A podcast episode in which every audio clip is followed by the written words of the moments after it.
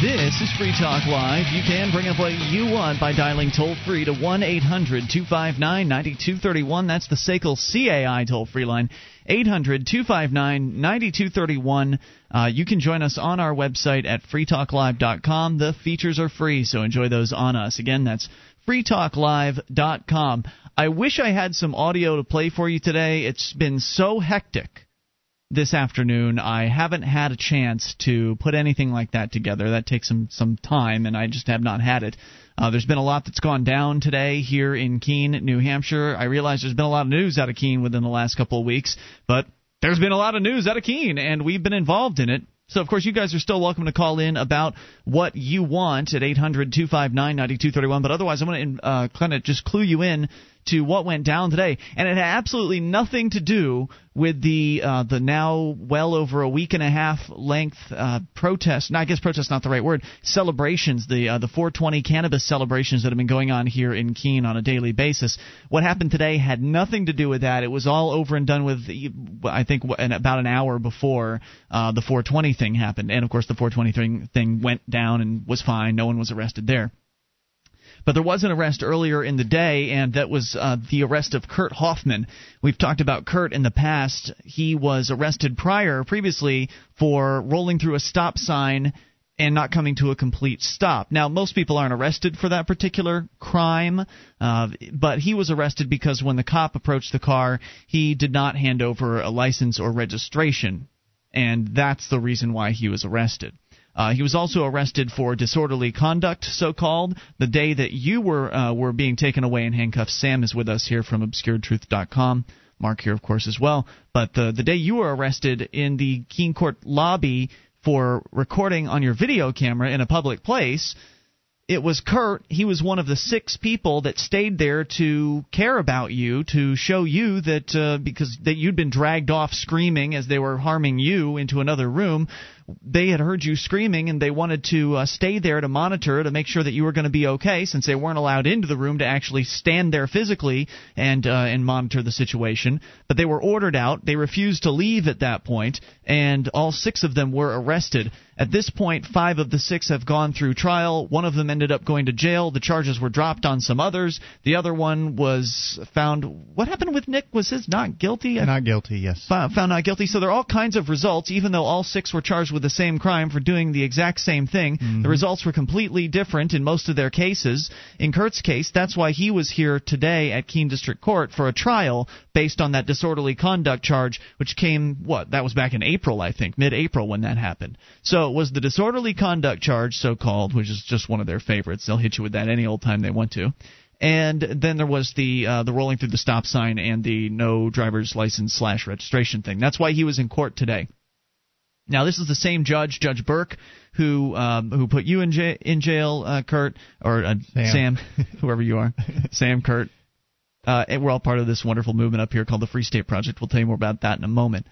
But the same judge who put me in a jail cell, the same judge who is uh, has lost his mind on video ta- uh, video camera, which you can see that footage over at the Free Keene YouTube channel.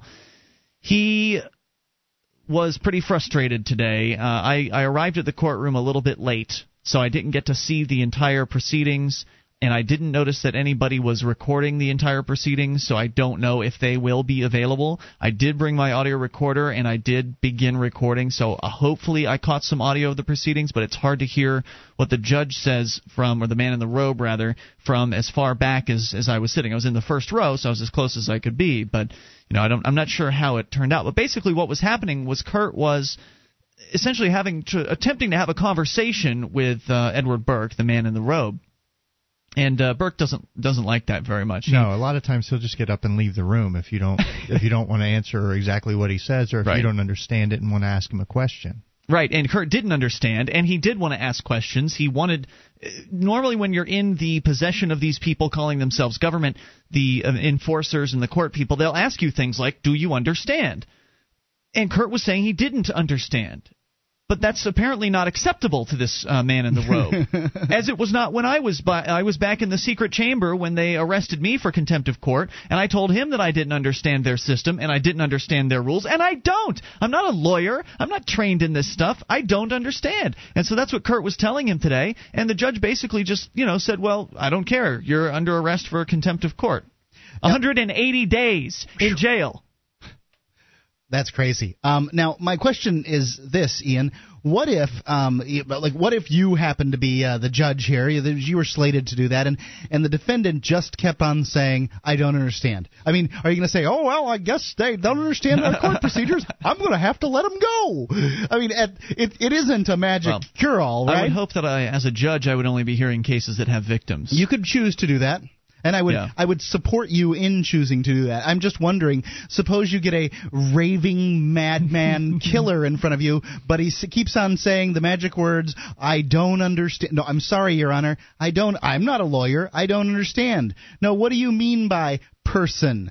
Um, what do you mean by possession, uh, whatever, whatever these terminologies It's my understanding are. that it's the judge's role to uh, help walk people through this process. Sure, They're but what if they keep it. on claiming they don't understand? Oh, maybe they don't understand because the judges have taken and created this alternate language called legalese, Mark. Mm-hmm and, you know, hey, is he to blame because these people have usurped the language right out from under him and are using it against him? Look, ma- shouldn't they have to answer these questions? Or should it just be that you go in there and hear a bunch of words that you think you may have an idea of what's going on, but you have no clue? I and agree. they are tricking you. They are, they are shysters who are trying to cheat you out of your time and your money and just railroad you right through the process. Now shut up and do what we tell you. I cannot disagree with that. That's absolutely what appears to be happening. However, at the same time, there's got to be a point where you stop explaining to the defendant what's going on, right?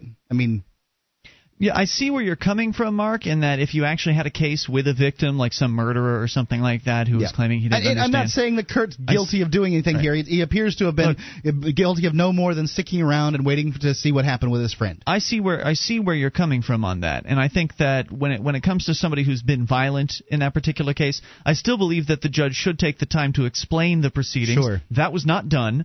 Uh, that is not done uh, in these courtrooms. They just railroad you right through. And then once the proceedings have been explained, presuming you're talking in the same language and the person is is cognizant of what you're saying. you don't need to talk to the same language. You just need to warm a jail cell. I, I don't have a good answer for you there, Mark. I'm just telling you that this judge made no effort. Uh, I understand. To, to likely what he's feeling, um, and you know, judges are human too. Likely what he's feeling is that he's uh, he's dealing with a, a unified front. So he's been dealing with these liberty activists all along. He's not looking at them as individuals. He's looking at them as a combined group of people that are out to get him. And well, I don't know about no, that because he treats them differently. It's the other way around too. When I was doing some volunteer work I happened to run into somebody who's a personal friend of Edward Burke, mm-hmm. and when I told this person about the arrest shortly leaving trial for a suspended driver's license that they didn't bother to tell me about, she the the person said, uh, "Is that is that Burke that did that?" And I said, "Yeah." And this person goes, "Oh yeah, he likes to do that kind of stuff. Mm. That's Burke." So, so Kurt was uh, arrested 180 days in the, as we're calling it now, the Westmoreland spiritual retreat. For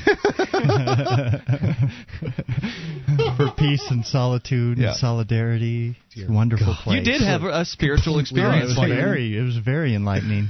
Uh, so yeah, so 180 days. Surrounded by that's, madmen. That's six time. months. six months in jail because he talked he talked out of turn. I mean, essentially what happened was same thing that happened to me.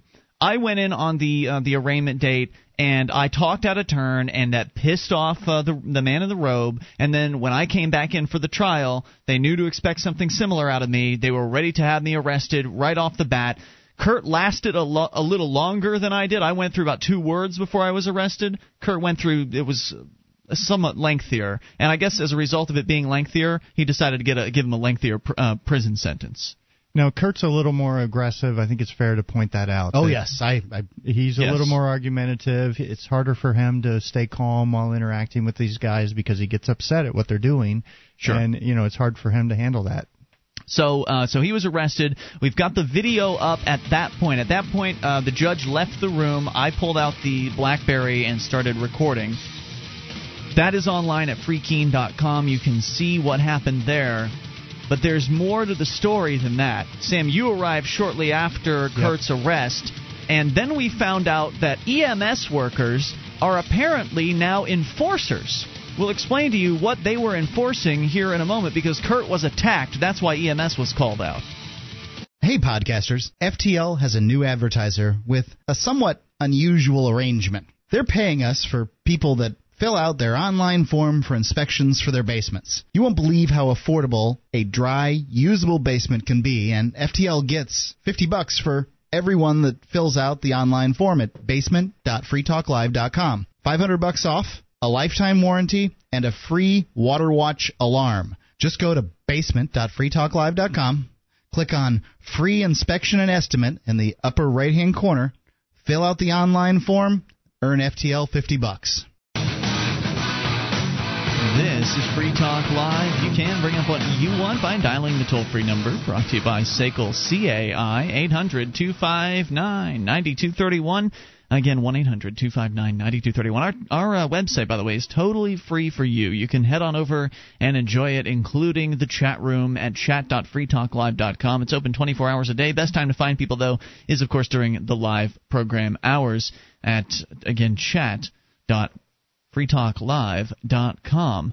And we invite you to take the StartPage.com seven day challenge. For seven days, use StartPage.com instead of your Big Brother search engine and experience the difference. You'll get search results aggregated from 12 major search engines, and unlike your old search engine, you'll have complete privacy in your search. Start the seven day challenge today at StartPage.com as we continue to bring you the story of what went down today here in Keene, New Hampshire, as one activist was sentenced to 180 days in jail, 180 days in a cage because he dared talk back to a judge, because he dared ask questions of a judge, because he dared to say to the judge that no, he didn't understand what the judge was telling him.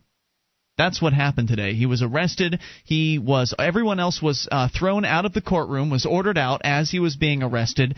But uh, they decided. I kind of stood my ground on that, and they decided to allow one person to stay. His wife Auburn was there. Uh, in the in the room, and obviously I thought she should be the one to stay, but she asked me to stay, and I said, "Well, guys, uh, she's asking me to stay, so I stayed." And they kind of allowed that to happen at that point. So I was. Oh, I'm sorry, Sam. You are uh, you're over there. Okay. And this is still in the courtroom at this point. Still in the courtroom. Okay. So I'm there with my BlackBerry, and this video is up at freekeene.com right now. But I'm there with the BlackBerry recording Curtis. He's on the uh, the floor. They're trying to to lift him up, and then they they put him in a chair and they they wheel him over. And eventually they demand that I go away, and they won't let me in this back secret room. They're going to let Auburn in though to the to the back room. So I hand her the camera so she can walk uh, back there with the camera then they decide they don't want to allow her back there if she's going to have the camera. So the camera is returned to me. At that point, I'm outside the the door listening in with the with the rest of the activists. Where not too long after that, were you there for the screaming, Sam? I, I heard. I got there and I arrived in and got into one of the back lobbies that's just on the other side of the door mm-hmm. to the back door to that conference room, which is the same place they dragged me into. Right. And and proceeded to hurt me pretty bad. Um, so I heard some of the screaming. I wasn't there in time for the, the fall that happened, so I'll let you tell them. So you happened. didn't hear when uh, both Kurt and Auburn were screaming from inside the room? No. It was absolutely horrific. Uh, no one saw what was going on, but after later on, I talked with Auburn and asked her what she had experienced, and she was in there while her husband Kurt was handcuffed. So he's not a, a violent guy. Kurt is, you know, boisterous. Yeah. He's loud Mm. But he's not going to lash out. He's not going to hit uh, a police officer or anything like that. Plus, he was handcuffed. And so he was sitting down against the yeah, wall. I think that the the handcuff. Uh, Kurt's got a big mouth. Um, there's no doubt about and it. And he's big. He's a big guy. Uh, you know, he's, he's not a, he's not a small man. That's for sure. Um, uh, but he's handcuffed, and I think that that's the biggest issue. Right. He was handcuffed and sitting down apparently at first when uh, Eli Rivera, who's the Keene police prosecutor, decided to apparently tackle him. Uh, I don't don't remember the exact story. Yeah, so what I what I understand is that he was trying to t- take the handcuffs um, under his legs and go through them so that he could give Auburn a hug. Right, because he wasn't going to see her for 180 days. And then Rivera stepped in to do something, and he ended up landing on his head solely on his head and, and twisting it in a weird angle. Yeah, th- there were two. I, I, my rec- recollection is there were two hits. Uh, there was the first one, and then there was a second hit later that came from uh, Eli Rivera, wow. and it, it knocked him, as you said, on his neck and uh, it essentially incapacitated him. They had to call the uh, the EMS workers in. They brought the stretcher up, loaded him on it, and took him out. Now, getting footage of them taking him out in the stretcher was a whole other story, and this is where the story gets. Uh, this is what I learned today. What I learned today is that apparently EMS workers aren't just the helpful folks you might think they are. EMS workers are actually enforcers now of something called HIPAA. Now, we've mentioned, I think, HIPAA in the past. It's just another big piece of federal legislation. Right. It's it's difficult. It's difficult to even explain to people. Apparently, it's all about uh, you know patient privacy, but there are thousands of pages to HIPAA. It's literally a set of regulations that stands nine inches tall. Yes. Nobody knows this stuff. Perhaps some lawyers somewhere know this, but um, nobody can possibly know what HIPAA says. So if I say to you that HIPAA says that uh, the federal government has the right to your um, to your one of your kidneys, if if uh, if so, uh, you know, if if, the, if I decide that, Bend well over. then, yeah, then what are you going to do about it? Because there's nobody there's nobody there to uh, to say, oh, yep, right here, right in the HIPAA document. Not that that matters. Not that the, the federal government should be able to say that. So they brought up sheriffs with them. Uh, so there was already the court bailiffs that were doing their security thing and not allowing anybody in to witness what was happening to Kurt and they brought up uh, sheriffs with the EMS workers who then attempted to clear out the lobby and clear out the area so nobody could record what was going on. Now, Kurt had said things from inside the room earlier to the effect of, I want you in here. He wants us, we know Kurt, he wants us to record this stuff. He wants this to be documented. And of course, they wouldn't allow us in there, and then they wouldn't allow us anywhere near him if they could prevent us from getting near him while he was being loaded onto the stretcher and the stretcher being removed from the area. And they kept citing this HIPAA thing. Oh, well, HIPAA says you can't record patients. Well, we, he wants us to record him. Well, HIPAA this, HIPAA that. And uh, so they actually at one point kidnapped us and or at least what appeared to be kidnapping because we didn't know there was another way out of this particular area. We were in one other uh, one, in one of the side rooms and they were taking him out in a different room that was adjacent to it. We attempted to go out into that room, and there was a man, uh, one of the sheriffs, standing in front of the door, physically blocking us from opening it. Well, and before that, they told me that it, it was unlawful for me to be there anymore, and I'm not even in the lobby of the courthouse. This is an, another area government offices off of the lobby in yeah the city council right. offices and so forth in the hallway. Yep. So the, the this whole ban on cameras and so forth, it, it's not based in law. It's just no, whatever it's they need to cover up, you know, what they've done. Right, because we've to, had cameras there before. We've been in that very same hallway. It's the yep. same hallway where we had a confrontation with one of the city councilors. Pam Slack, yeah. So, so it's they just really. What, what's happening here is people are, uh, you know, they're imbued with power, whether they're through elect, um, elected or or just hired on or appointed or whatever. Yeah, they got a badge and, and gun. At that point, they begin to make up rules. Yeah. Yep. That's the kind of government that we have. And That's do right. not fool yourself for a moment. That's what goes on in your town, too. They did well, yeah. not want anybody seeing the faces of the people who came out of that room. They were just simply protecting whoever was in there and, and whatever they were doing. Right. They weren't protecting Kurt because he wanted us there. Yeah. So then they they pull it. They uh, and by the way, there's footage of us confronting the sheriffs in the uh, the court lobby about this particular issue. That's also at freekeene.com right now. Then we go downstairs because they trapped us in that room. We found another exit out. We go downstairs and outside, found the ambulance. Now, of course, they're going to have to take him from the building to the ambulance. So now we're out in public. We're not even in the government's public area, you know, in their offices. We're outdoors now, out in front of the, the city building in downtown Keene, New Hampshire. And uh, it continues. The, uh, the camera crackdown continues. One of the EMS thugs I didn't think I'd ever call an EMS worker a thug because I always thought EMS workers were people that were out trying to help people. This guy was focused more on camera enforcement than he was on taking care of his patient. The man stole my Blackberry out of my hands, and I've got the footage of it. It's Free Talk Live. Gun Day, Gun Day, Gun Day. Three days to exercise your Second Amendment rights for only $10 per person, October 9th, 10th, and 11th at Knob Creek Gun Range. The world's largest machine gun shooting military gun show is fun for the whole family with machine guns and flamethrowers for rent, helicopter rides, and over 800 tables showcasing handguns, rifles, shotguns, and more. Opens at 9 a.m. Call 502-922-4457 or visit knobcreekrange.com. That's K-N-O-B, creekrange.com. Talk Live. You can bring up what you want. Just dial the toll free number at 800 259 9231. That's the SACL CAI toll free line.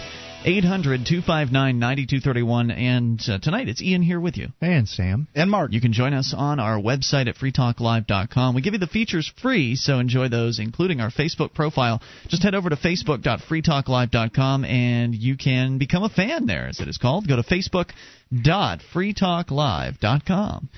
Audible podcast.com offers over 60,000 downloadable audiobooks, magazines, and radio shows for your iPod or MP3 player. You can try them out by downloading a free audiobook today at audiblepodcast.com slash FTL. If you've been thinking about getting a new book, you can try there, that page, and it's likely there.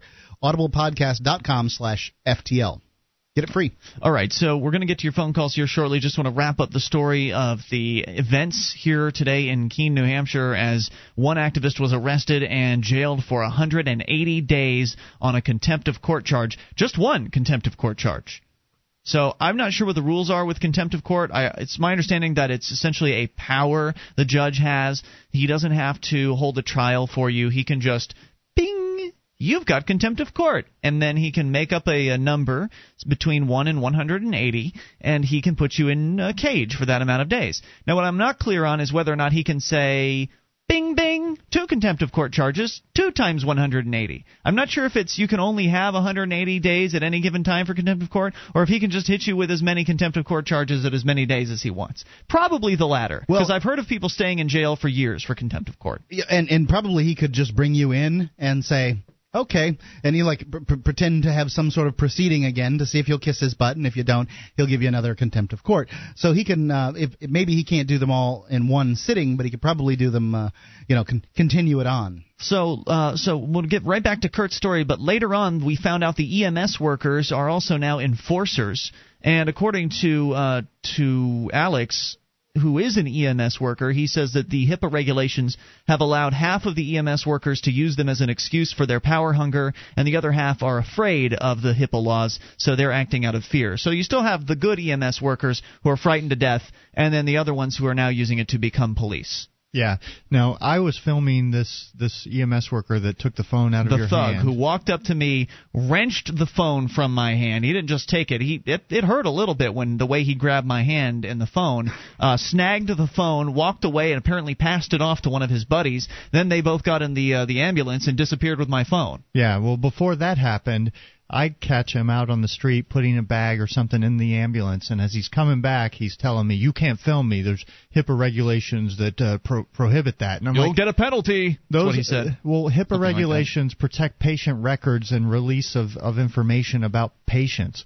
There was no there was nobody even outside. He was there by himself, and I was filming from yep. public property. He had no right to tell me that. Absolutely. He just decided to use that as an excuse. Yeah, and, and in the upstairs when they tried to kick us out and tell us that we couldn't film, they just extended the the court lobby ban to uh, the adjacent hallways now. So they just make this s up as they go along. All right, so let's go uh, because Kurt is still and It's my understanding he was still in the hospital last I heard a few hours ago. Auburn is with us, and she is Kurt's wife. Auburn in New Hampshire. You're on Free Talk Live. Hi, Ian. This is Auburn. Hey, Auburn. Um, I just wanted to um, call in and see. Um, I haven't been able to listen to what you've already discussed tonight, eh, but um, we basically run through. We basically run through our experience. Uh, but our experience compared to yours was limited because you were actually in the secret chamber with Kurt as right. the assault, the attack on him occurred, and you right. were there for that. Can you I, I don't want to bring you to you know a, a place that will feel uncomfortable for you. So if you yeah. feel comfortable enough to talk about this, would you mind explaining for our audience exactly what you experienced in there? Okay, sure. Yeah, I'm I'm still a bit frazzled by the whole event. Um, was very scary. Um, but I, you know, I I didn't want to go in there to begin with. I was I was very upset and very nervous to start out with. Um, and uh, they they were letting me in, and uh, they wouldn't let you in with the camera. So, um, and they wouldn't let me in with your camera.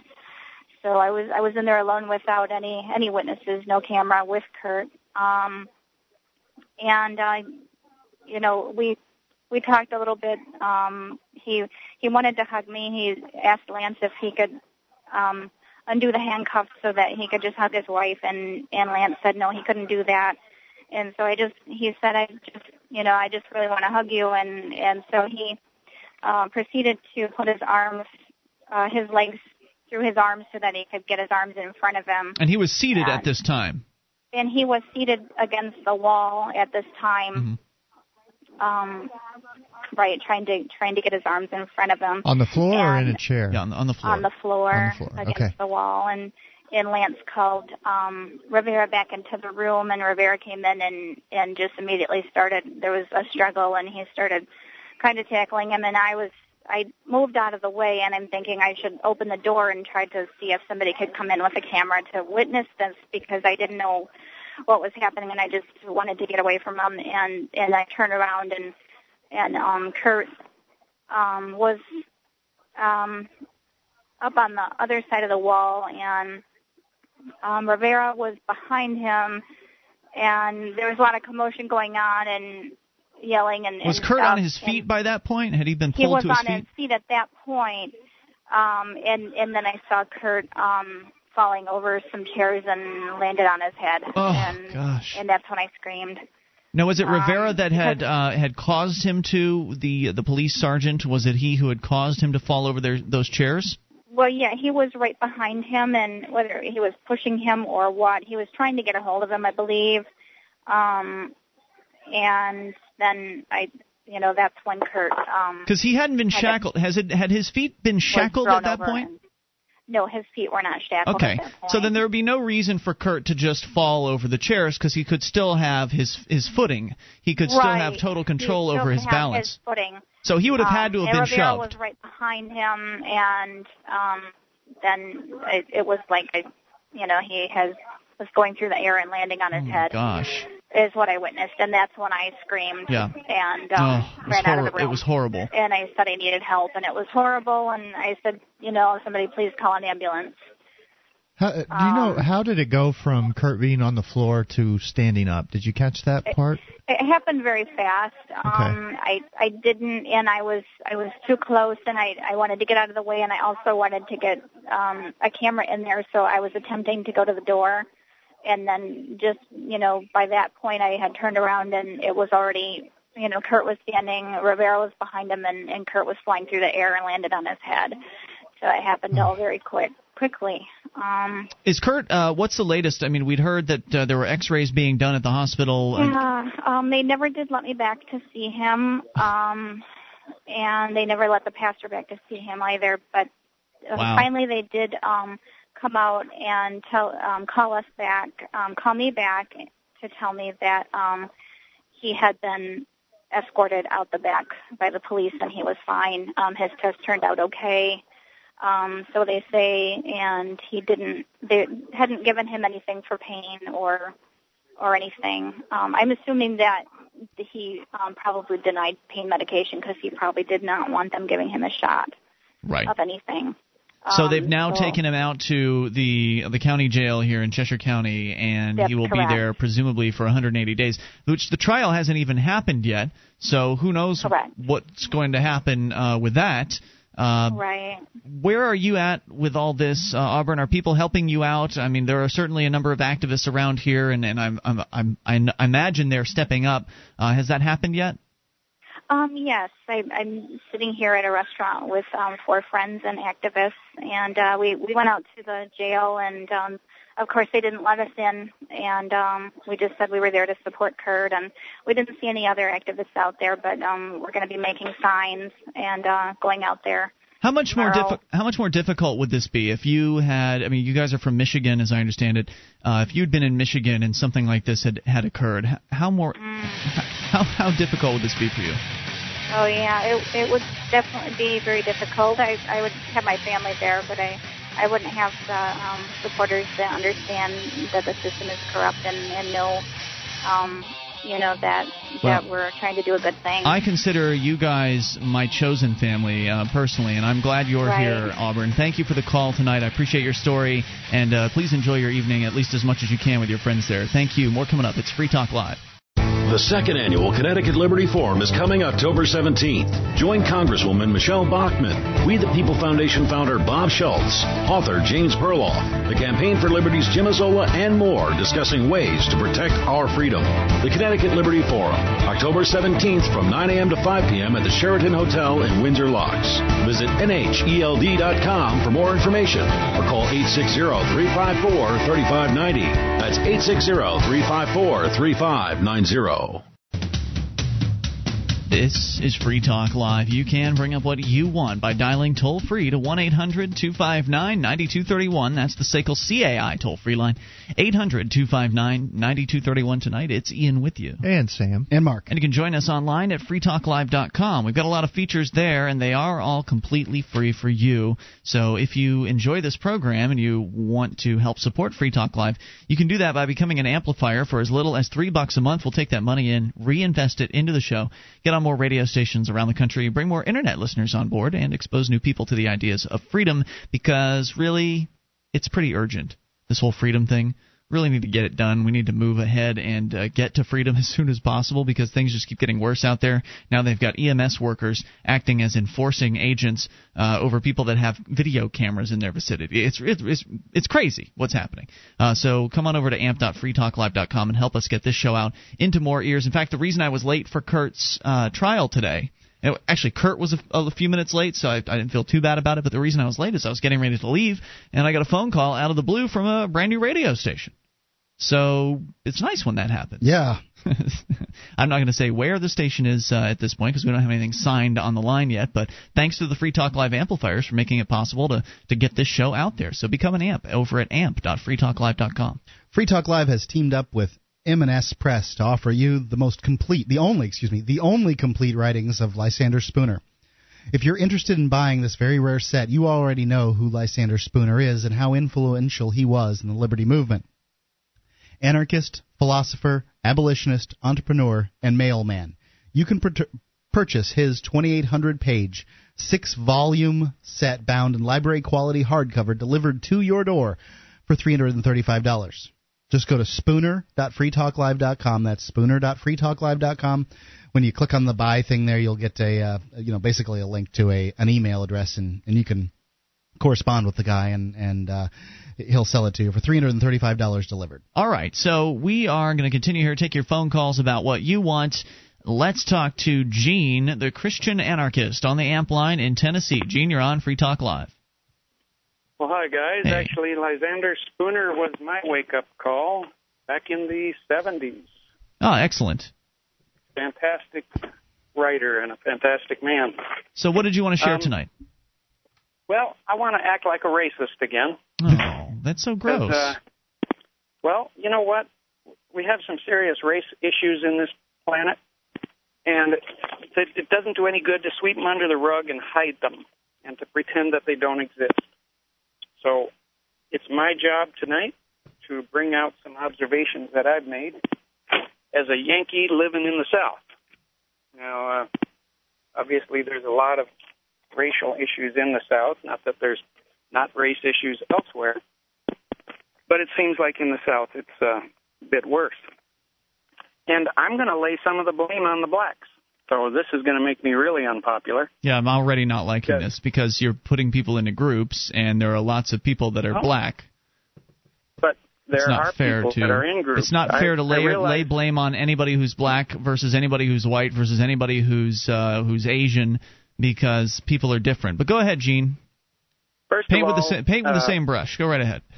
when when I group people into groups, it's on the average. It's not that there aren't exceptions because there are always exceptions to to every group. However, you can't deny that groups do exist, and as groups, they need to realize how being in a group affects their behavior. Wait a second, no. Gene. Before you go on here, you have called in and berated on a, ra- on, on, on a regular basis when we have made in the past sweeping statements about Christians statements which I believe that on the whole have been largely true in my experience of dealing with Christians, which is you know small-minded, don't want to listen to uh, logic, don't care about historical facts, don't care, you know all these all these things that we have, uh, you know we've we've uh, all these generalizations that we've talked about on the air. You didn't like them when they were pointed at Christians. However, it's okay to do it to people that are black. Well, and I'd like to have to point out though that the Christians chose to be Christian. You didn't choose to be black. Well, and again, um, I I point out when you make generalizations about Christians that there are exceptions. Now, I always make it a point to point out that when I'm talking about any group of people, whether it's the Chinese or whether it's the blacks or whether it's the whites, there are always exceptions to the rule. No, no, these are not exceptions to, to rules, Gene. These these are people with different perspectives. These are people who may hold some of the same beliefs, but to group them based on color, I, I think is pretty inappropriate. And what rule are you talking okay. about? Is this the rule of Gene's observations or something uh, more scientific? Because it seems to me yes, it's my, just an observation on your part. My, my observations are valid. You know, I have every person makes observations. They're as valid as anybody be, else's observations. So go right ahead. That's right. They're as, they're as valid as yours. Now, you can't deny that a lot of black people like to drive around in cars with gigantic wheels on. Okay, now that's Some a uh, uh, generalization. A small small minority do, yes. Okay, look, I'm just throwing that out as an example. I have nothing to say about blacks and their giant wheels. If they want to drive around with giant wheels, it doesn't bother Th- me. Those are least. certainly the ones that you notice, Gene. But there are millions of black people who drive around with stock rims on their car. That is true. Now you're going to let me make a point. Make a point. Go ahead. About every single word that I say.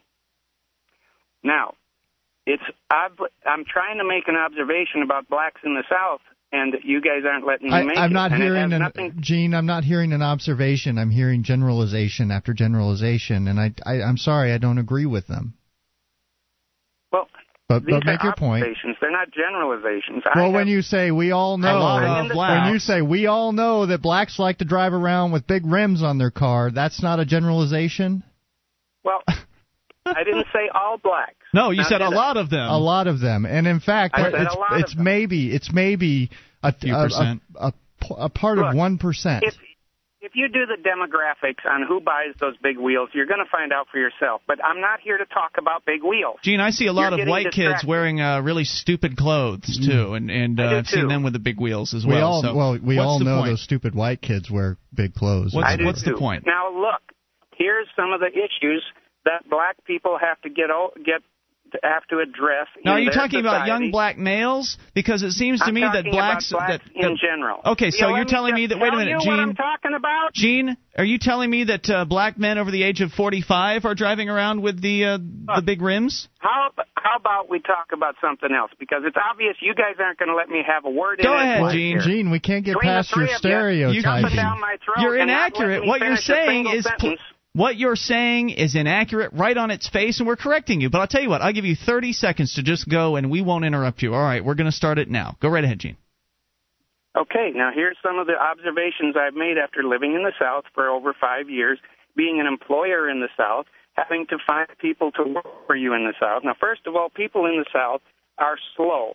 They don't work very hard. And if you check people, and that's not just blacks, that's whites too.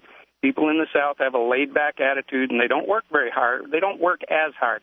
There's always exceptions. There's always hard working people. But the black people in the South work the slowest. And I'm sorry if you disagree with that. You come down here and live in the South with me. And but I, it's hard to in the find, South. It's hard to find a black person that will actually work eight hours a day, work hard all day. And if I could find Outrageous. such a person, if I could find such a person, I will put them to work all day long. Gene, how, how long have you worked in the North? I'm telling you that it's hard to find anybody in the South that will actually work. Let me That's tell you something, Gene. Let me tell you something. Mississippi. I, I don't have uh, Julia here tonight. She's not in, on the show tonight, but she hires uh, people for her restaurant job. And here in New Hampshire, it's like 97% white. So the crew at the restaurant is white, and uh, she's got a tough, she's got a tough time finding good workers too. It's hard to find good help out there. Gene, and what we is have it? a hard time finding good help, white or black. But I'm telling you. So why are you what is picking it? on black What is people? it you want these black people to do? What is it you're hiring them for I'm for? comparing. I'm comparing the way the no, blacks no, no, no. live today. I'm asking you, what is it you're hiring these people to do? Because you We know a- you can hire black people to come in uh, that are qualified to come into a management position, and they're probably not going to be lazy and shiftless and not want to work a full eight-hour day. There are a lot of very hardworking people out there, regardless of their color. But you can also go you know, to some of the poor people who don't have a work ethic, who just want to get their next six pack of beer. And yeah, they're probably not the hardest workers out there. Okay. Well, I've hired them for everything from lawn and garden to Okay, so construction. so now we're to- talking manual labor jobs, and and I've run into the same thing in Texas. and also we had a place and where also for office work. So I've hired them. I've hired people for all different things. Now, the the point I'm making is I'm trying to compare with the way black society lived in the 60s versus the way they do today. What is black society? What are you talking about? I mean, the whole idea, Gene, that you can just lump all black people together and say you have your own society and culture is absolutely as ludicrous as lumping all white people together and saying you're all of the same society and culture. It's nonsense. There are so many subcultures, so many different breakdowns. Thank you for the call. I don't want to hear any more of it. Hour number two is on the way. 800 259 9231. I would I hope some black folk are listening and will call and respond to this guy. It's Free Talk Live. Hello, Free Talk Live podcast subscribers. This is novelist Spencer Baum here to tell you about my new book, The Demon Queen and the Locksmith. It's a fantasy novel in the tradition of the boy wizards and vampires that have been so popular lately, but written from the perspective of a libertarian like you. My novel has all the monsters, magic, hair raising adventures, and teen angst you've come to know and love. But unlike those other books, you'll find no glorification of life in the government schools in this story. My main character doesn't truly start learning until he ditches class and connects with some libertarian homeschoolers. And he can't go about saving the world until he sees that the conformist worldview of the modern American fails to see the truth. But don't take my word for it. Listen for yourself, for free. Open up iTunes and search for The Demon Queen and the Locksmith. I've released the first six chapters as a free podcast. Give it a listen. It's free. That's The Demon Queen and the Locksmith. I hope you enjoy.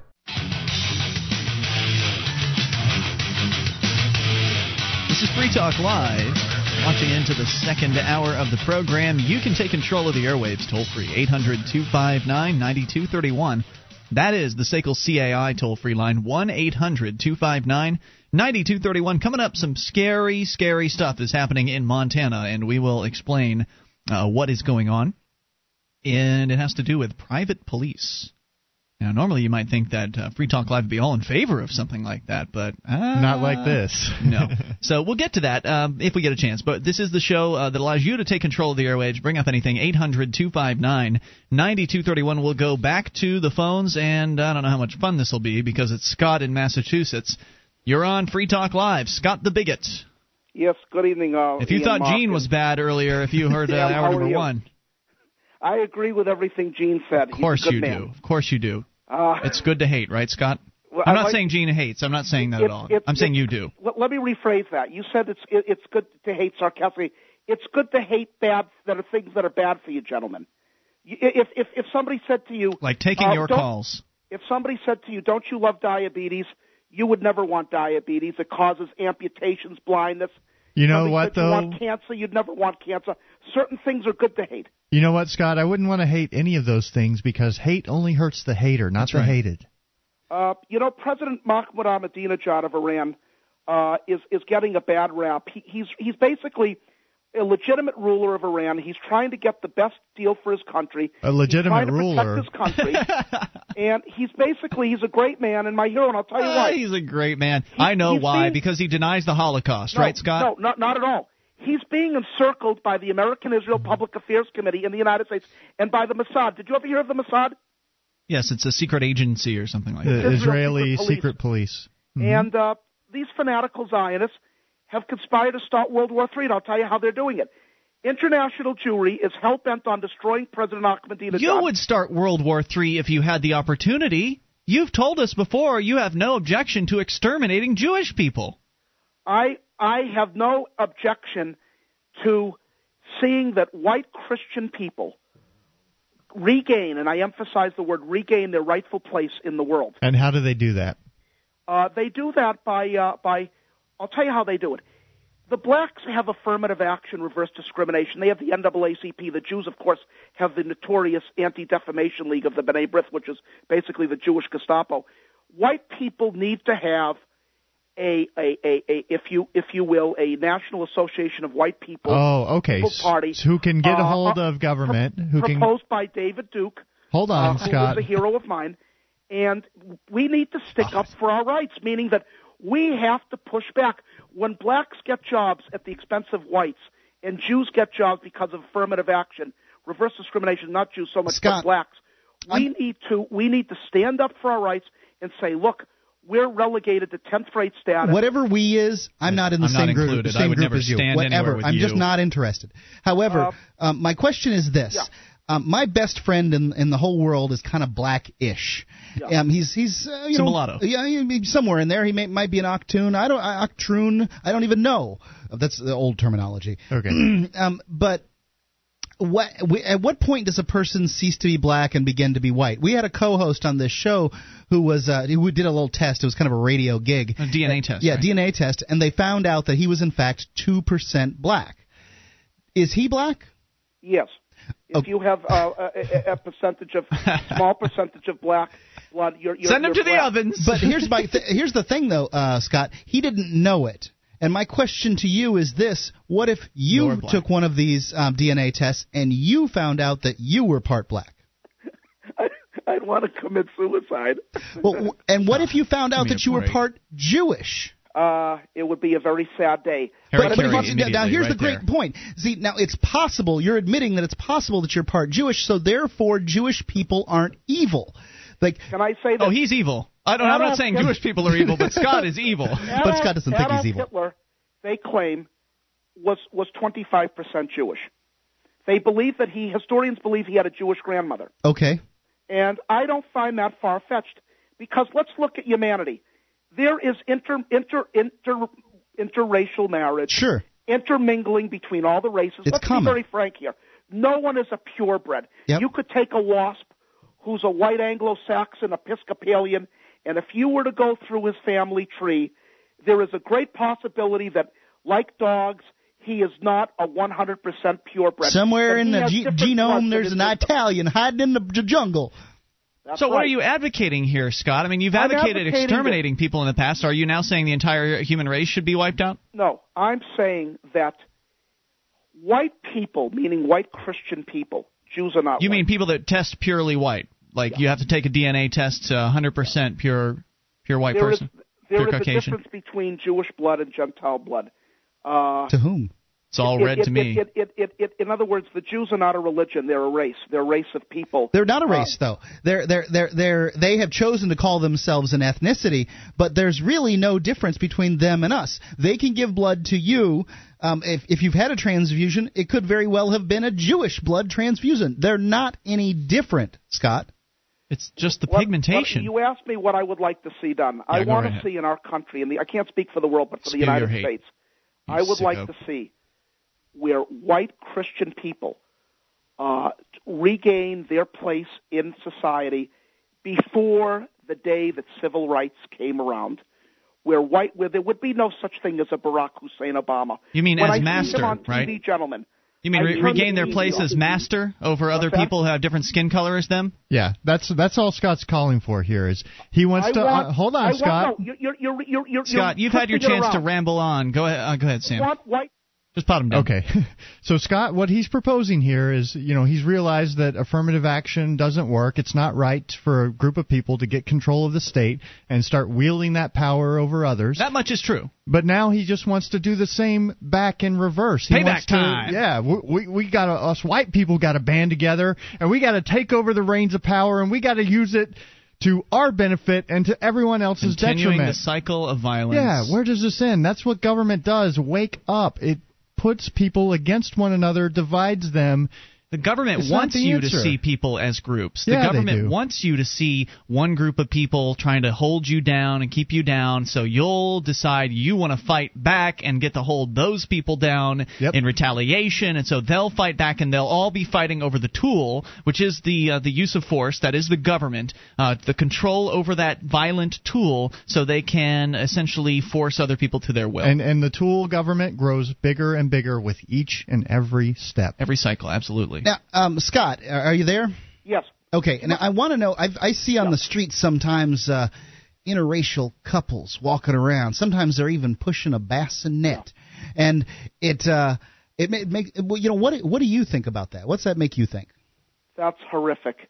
There cannot be any interracial marriage. Seething just like with I don't blood believe in rage. homosexual marriage But there or can be. lesbian marriage. Uh, it's it's it's, it's the races marriage. need to be separate, and and and and, and you don't want a half breed. The child will go through life and be tortured and tormented like Barack Hussein Obama, never knowing what he is. Let me let me tell Because you of people like you. No, let me That's tell you something. Yeah. they'll be and- tortured and tormented because of Waco was racists leveled? like you. Do you remember when Waco was leveled? You may you, you, Yeah. you remember Waco, the compound? Yeah. Mm-hmm. Yeah. And well, who do you think did that? The people that did that was our Zionist-occupied government. It was they the were Jews. responsible for leveling that. Of course, they had the FBI, the ATF, all of these, but you don't want to believe that. You don't think that's possible. Well, You I think I think that joke. the the FBI and the um, ATF is full of a bunch of white people. So uh, the That's- white people are doing the bidding right, of the Jews.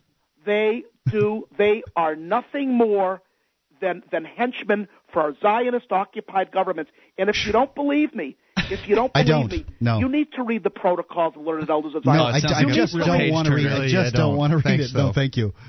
All right. But um, what worries me, Scott, is that you that that that um what uh, what I I'm just not interested at all is going through life all way all concerned about race like you are. Like you know everything is just centered on race as though you can solve every problem because you put them all in racial categories. It he just couldn't possibly see human beings for their uh, their individual selves. He couldn't possibly see that. You can't see past someone's skin color, Scott. You're so superficial. You're if so you sad. Look, if, if you look at the history of the world, mankind, the history of mankind is built on two factors: war and race. and you are more than willing to continue that process, sicko. Get Yay off my war, phone. yay race. I'm against both of them. Yep. 1 800 259 9231. That's the SACL CAI toll free line. I'm in favor of the human race.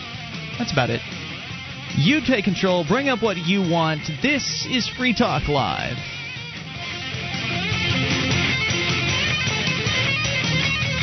Across the sands of time, from the lands of Abraham to the lands of Julius Caesar, the metals of the earth were forged into the coin of the realm. Now you can own a piece of history with affordable ancient coins from the Greek, Biblical, Roman, and Byzantine eras. Guaranteed authentic by Janus Numismatics. Transport yourself to the distant past at ZeusCoin.com. That's Z-U-S coin.com.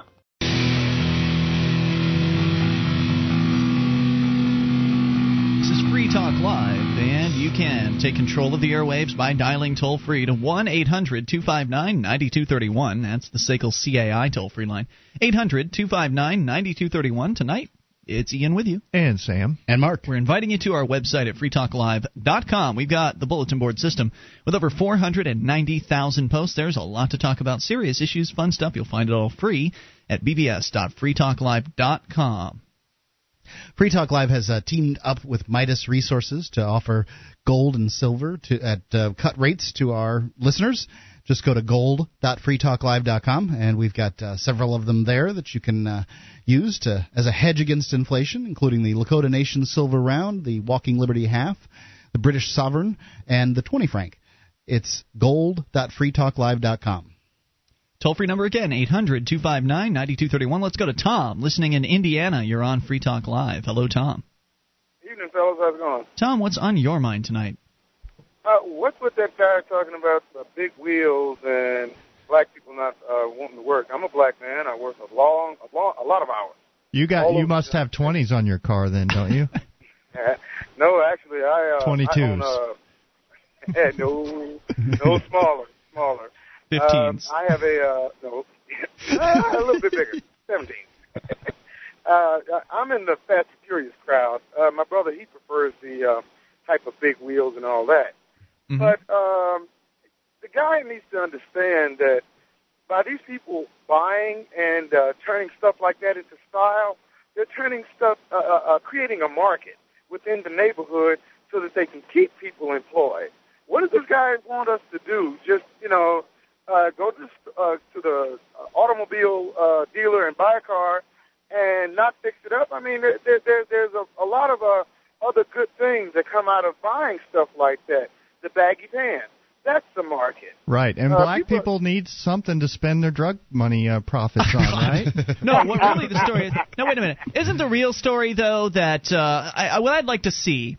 Because I remember when I was uh, at uh, Kmart selling CDs uh, in the electronics department, and that's when I learned that the people that buy rap albums are white teenagers. Yep. Uh, You're I mean, right. It's like 70% of rap sales is white teenagers. And Absolutely so right. my question is on this whole black people have r- big rims uh, claim of Gene's that he made earlier, I'd like to see what the percentage of sales is as far as big rims to white young males under the age of 25 as compared to uh, to black males. I bet they're a significant portion of the sales. So yeah. really it's a great way for black entrepreneurs to make a whole lot of money off of uh, you know a bunch of white kids. Yeah, my brother has right. a big monster truck with 24s on it that were two grand a rim. So. Oh. And and who is it usually at the top of the pinnacle that are making products like this? Usually Caucasian. Likely. Yeah, probably. Uh, well, yeah. Well, I, I yeah, just think true. that. I mean, it could be anybody, but still. I just think that it's kind of. It could be. I mean, you know, I, I, I think it's just kind of this irrelevant fact is, you know, if you've got a black guy sitting in front of you when you're, uh, you know, doing a job interview, you could choose to say to yourself that black people aren't very good workers, but you might be missing out on a very hard worker. You, you just don't the, know. It's the an best one ever. It's an irrelevant fact. I mean, right. you could right. choose to correlate that data on anything, like people that wear red shirts. You could you could decide. Well, so I've I've noticed in my life that people wearing red shirts are harder workers it's an irrelevant piece of data as far as I can tell. Absolutely. Yeah, and I, I think, I think what Gene was doing is he was he was taking too small of a subsection of a certain race or color or whatever. If he's looking for people that are out there offering day labor, these are not college educated people. These are not the hardest working, you know, entrepreneurs that are going to go out and and start creating whatever it is they want these are people who are going to kind of take whatever comes along, and maybe they're a little bit uh, lazy or, or don't work as hard. And certainly in uh, Hispanics, they have a very strong work ethic uh, that's just in part of their culture. It's now, now you're generalizing. They. Well, it, it depends on what they're paying. I mean, if somebody's paying you uh, very well uh-huh. and they're trying to pay you peanuts and get away with it, then you're going to find a hard worker. But mm-hmm. if you want to pay somebody peanuts, you're going to get just what you pay for. Yeah, mm-hmm. yeah. true and it, it just yeah. it's it's it comes it's has so much more to do with the individual than the color of one's skin. That's right. That's right. Okay, well, hey, I just had to check in. I'm listening you. to you guys on my BlackBerry as I'm, as I'm riding down the road here. Ah, very and, cool. Uh, how how are you listening? May I ask on the the BlackBerry? Is it via internet? Um, I, uh, yes, I've got that uh, software. Um, oh, Radio B. downloaded. Oh, that's a new phone, one for me. Radio and, B. Uh, uh, Radio B, yes, okay. uh, like the the little bug. And oh, cool. um, I've got an external antenna, and uh, actually I've got one, two, three phones, two Blackberries, a um, Microsoft phone, and uh, a Nextel phone. You must be in the uh, my industry. bill comes up to about three hundred bucks. Oh my gosh. Wow. Well, uh, right. we do have the listen line now for those people that don't have the fancy Blackberries as I, uh, as Tom and I do, and uh, Sam. Uh, you can call the Free Talk Live listen line and tune in via any phone just for whatever long Oh. distance costs at 217 238 6220. That's 217 238 6220. And I think that's up on our uh, it's up on our listen page on at listen.freetalklive.com. So it's a new feature for anybody that has access to a phone. They can now listen to our stream. If we're live, we'll be on live, and if it's uh, not live hours, you'll hear the latest episode from our stream. So, Tom, thanks for the call tonight. I appreciate hearing from you at 800 259 9231. In fact, since we're on the subject of phone lines, we had set up the uh, the Free Talk Live soapbox. And we talked about it recently. It's a, a new little line that we've set up that essentially is a voicemail line where it allows you to call in and leave a message and maybe we'll play it, maybe we won't. Sort of like a, a real soapbox. If you get up on a soapbox on a street corner, maybe someone will pay attention to you, maybe they'll just all walk by and ignore you. And so here's something that's relevant to the conversation. Yeah, this is Frank from uh, Philadelphia, listening to yesterday's podcast where Gene uh, postulated that the brains of different races are somehow uh, chemically or otherwise functionally different from one another. Uh, ironically, immediately after uh, citing scientific journals as the uh, explanation for the Eve, if you will. So uh, the point being that if if you if anyone or Gene were to read scientific journals about studies about ethnicity and race, uh, he would find that numerous scientific studies have been done on the subject and have found absolutely zero difference between any race in, uh, as far as capability to perform tasks or intelligence, uh, etc. There you go. Uh, now I probably should have gone through and edited out all the uhs in that, but nonetheless, he uh, he made his point, and that is that according to the science, there's not a darn bit of difference between people with different skin colors and their ability to do tasks and things like that. And, and that's what the science says. But why would anybody want to look at science that could possibly, well, you know, go run in contradiction to what their personal observations have been? But their personal observations, mind you, that are skewed because of their particular experience in life. It's sort of like how when you see a, a new friend gets a new uh, new car that you might not be familiar with, for instance, then all of a sudden you start seeing those cars everywhere. So, Mark, you drive this, uh, you know, this Element, this Honda Element, and I never really took note of the Honda Element before you bought one of them, and now everywhere I go, I see Honda Elements. They're all over. They were there before, but now they're more prominent in my um, ability to perceive them. So it's I'm skewed because of my experience. So there's what the science says, and then there's Gene's opinion. 800 259 9231. That's the SACL CAI toll free line. You can bring up anything. It's Free Talk Live. Listen up for something free from Ruger. From now until the end of the year, buy any new Ruger bolt action rifle and receive a free Ruger branded Carhartt jacket, both made in America. For more information, go to Ruger.com slash Carhartt. That's Ruger.com slash C A R H A R T T. Ruger rifles are known for their rugged reliability, handsome style, unique design features, and represent the best value in rifles. Go to Ruger.com and check out a Ruger rifle today. This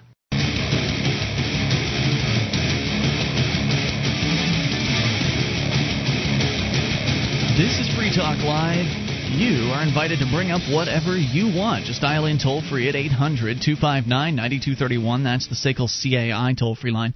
1 800 259 9231. Tonight, it's Ian with you. And Sam. And Mark. And you can join us online at freetalklive.com. All the features are completely free, so enjoy those on us. Uh, again, those features including things like the archive. So if you missed a moment of the show, you can click and download. They're right there on the front page of the website, totally free for you at freetalklive.com. Now is the time that you and your family need to be armed and trained to levels that exceed law enforcement and military standards. Front Sight provides just such training without any boot camp mentality or dr- drill instructor attitudes. Secure a front sight defensive handgun course today, plus the corresponding 30 state concealed weapons permit, and get a free handgun. That's an uh, Springfield Armory XD pistol in the caliber of your choice, go to frontsight.com today. That's F R O N T S I G H com. All right, we're going to continue taking your phone calls here. Also, we did just play our very first ever Soapbox uh, call, which is a recorded voicemail line. The uh, Soapbox number is always right there at the top of freetalklive.com. You can see it there. It is also 603 7220 AMP. Maybe we'll use your recording, maybe we won't. 603 7220 AMP is the soapbox number. We go to Adam in Canada. You're on Free Talk Live. Hello, Adam. Adam Hi, in Canada. You guys have had a call from uh, Gene, an unconscious racist, and uh, Scott, uh, the bigot, who uh, I assume knows he's a bigot.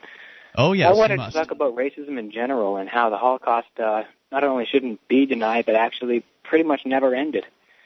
Um, oh, yeah, please do. In my high school textbook, I actually, and it's so true, this information is so true, my government actually admits it happened. So I learned in grade 12 that there was a Zionist movement after the Holocaust uh, throughout England and um, most of Europe, Well, I want to talk about that actually. It was um, it was delivered to uh, Churchill and the leaders of England uh, and uh, I should say Europe as a plan to help Jews defend themselves by repopulating the Jewish homeland of Israel, which um, after 70 AD, during which the diaspora happened, uh, really this the uh, Jewish people didn't concentrate so much in Israel and, until after the Second World War. Um, I wanted to talk about actually how Hitler during the Second World War had been deporting Jews as well, just like Churchill did at the end of the Second World War. Um, he, he didn't actually start murdering them in mass. He only used them as slaves until until he decided they were uh, useful as tank oil. This is true. Um, unfortunately, oh, during God. during I know I know he used them to mine ingredients for meth, which is what uh, German drug companies IG Farben and Merck were using. The same areas Auschwitz and Dachau were set up for uh, before he um, had slave labor there. Uh, these were located in the same places. They were, you know, mining. Um, that's not in the textbooks, but it's true. Um, Churchill Churchill sent 25,000 Jewish people amongst Israel uh, after the Second World War ended, much like Hitler deported his own Jewish people during the Second World War and prior. Uh, it it he said he was doing it to give them you know a place where they could speak for themselves. Why couldn't they speak for themselves in England and throughout Europe? Why couldn't they be uh, part of the political system there? Because Churchill was a Well, racist. Uh, probably. He was Yeah. blatant misogynist and alcoholic. It wouldn't surprise me if during his short tenure on Earth he became a racist too. But uh, there are over five million Jewish people in Israel, and under a tenth of that left in England. I mean, it looks like he pretty much got rid of them all. And now they're using American money to fight American fights in, a- in a place where there are no Americans. I mean, they're using, they're flying American planes, piloting American tanks, using American guns, and using American mil- money to pay each other to do that. And they have a 16 years of age conscription law in Israel where, and I don't think you want to go to an Israel jail. It's probably as bad as the Israel military, which, due to American money and finances and interests, is a pretty safe place to be. Um, they, they, they make their own people fight in the war. Supposedly a religious state. I just wonder how much better how much better that really is for them because it's not. You know, You mean being shoveled off into that place? Uh, to and Israel? Whether or not they were born there or moved there or were shoveled off there 70 years ago, um, they're being forced to fight by their own government, and it, they're doing American dirty work. I mean, it's just not um, why the Zionist movement said it was sending anybody there.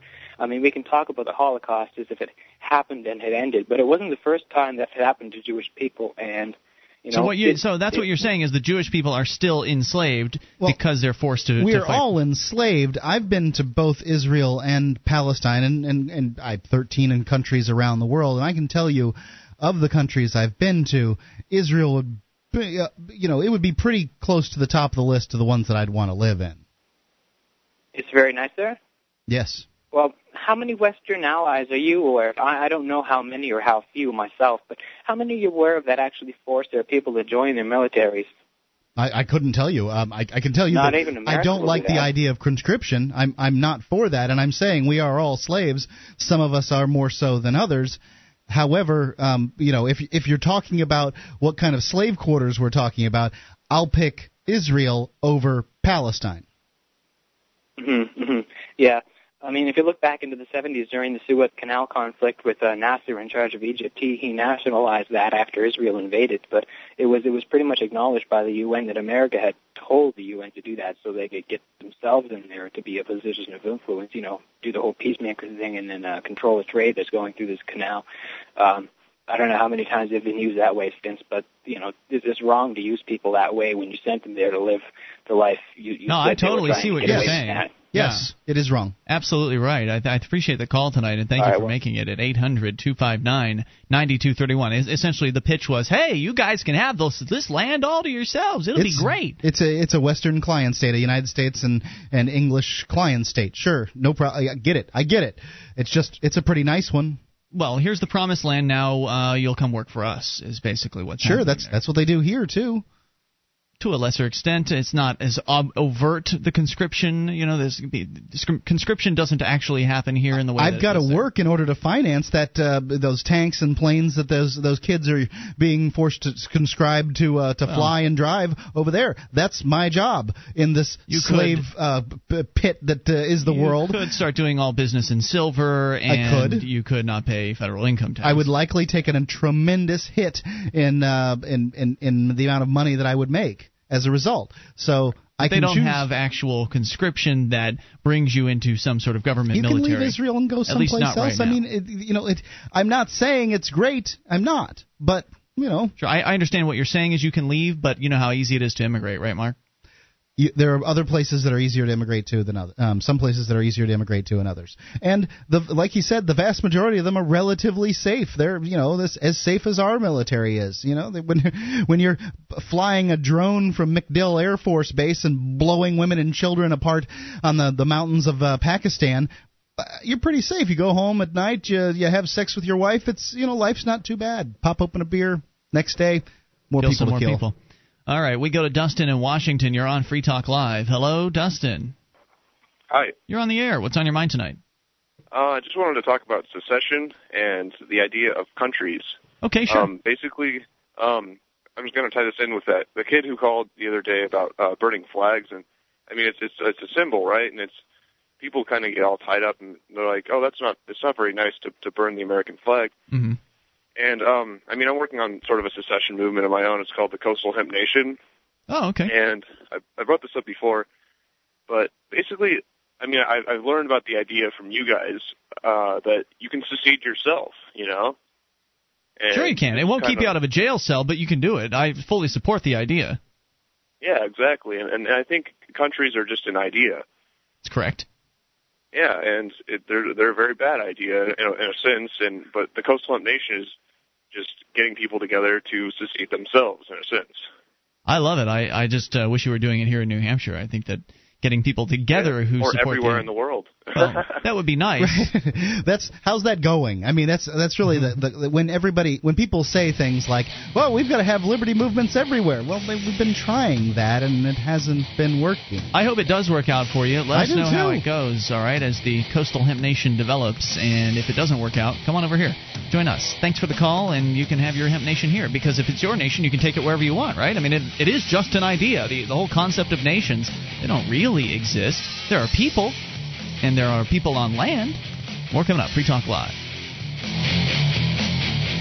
On Free Talk Live, we talk about investing in gold and silver as a hedge against inflation. Well, now we've teamed up with Midas Resources to offer you some very special rates on some of my favorite gold and silver pieces. The 20 franc has been made and trusted worldwide. They're about a fifth of an ounce of gold, easily carried on your person in case of emergencies, untracked by the government, of a size that one can do business with. Who would turn down a hundred year old gold coin? Get them for $233 a piece. Call 877 857 9938 or go to gold.freetalklive.com. The shipping is the same as it is for one coin as it is for 20. So try to get as many as you can at once. 877 857 9938 gold.freetalklive.com.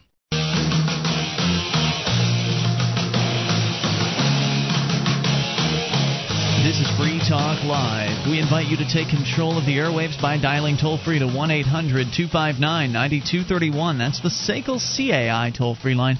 800 259 9231. Tonight, it's Ian with you. And Sam. And Mark. You can join us online at freetalklive.com. All the features are free, so enjoy those on us. Again, freetalklive.com. Don't forget to visit Sam over at his website, obscuredtruth.com. Sam, you put up a couple uh, new videos within the last several weeks. Uh, one of them is your recent trip to Keene City Hall with a man named Wallace. Yes, uh, he's an interesting guy. He apparently shut down all of the uh, property. Basically, if if you leave, uh, move from one house to another, and say you have a deposit on your electric bill or something like that, the state actually comes in and takes that and keeps it in your name. Well, they're not making any effort to return that money. They're you, supposed to. Yeah, they're supposed to, but you know, what incentive do they have? Because if they don't, they just spend it on your behalf. So what he's doing is finding a way to uh, inform people in mass so that they can all file these claims all at the same time to get their money back. but the state's only keeping one percent in escrow. So it's millions and millions of dollars in, mm-hmm. in many cases. I mean, in a, in a case like a small state of Vermont, he said there was something like seventy million dollars, fifty-seven, yeah, something mm-hmm. million dollars uh, that they have that is it belongs to other people. And yep. what you're saying is they invest 99% of it in their government bureaucrat funds and things like that, because the government bureaucrats have these things called, uh, oh gosh, what is it? That it's the not the budget, it's the CAFR, the Comprehensive yep. Annual Financial Reports, where you can actually look and you can see all the different uh, investments that the government people have for their pensions and things like that. And so they're taking money that belongs to you, which is typical of them, and using it for themselves instead of going out to try to find you to say, "Hey, Mark Edge, you uh, you have two hundred dollars here. Do you want to have it?" Uh, that's what they're supposed to be doing is reaching out to people and, and giving them the opportunity to get their money back.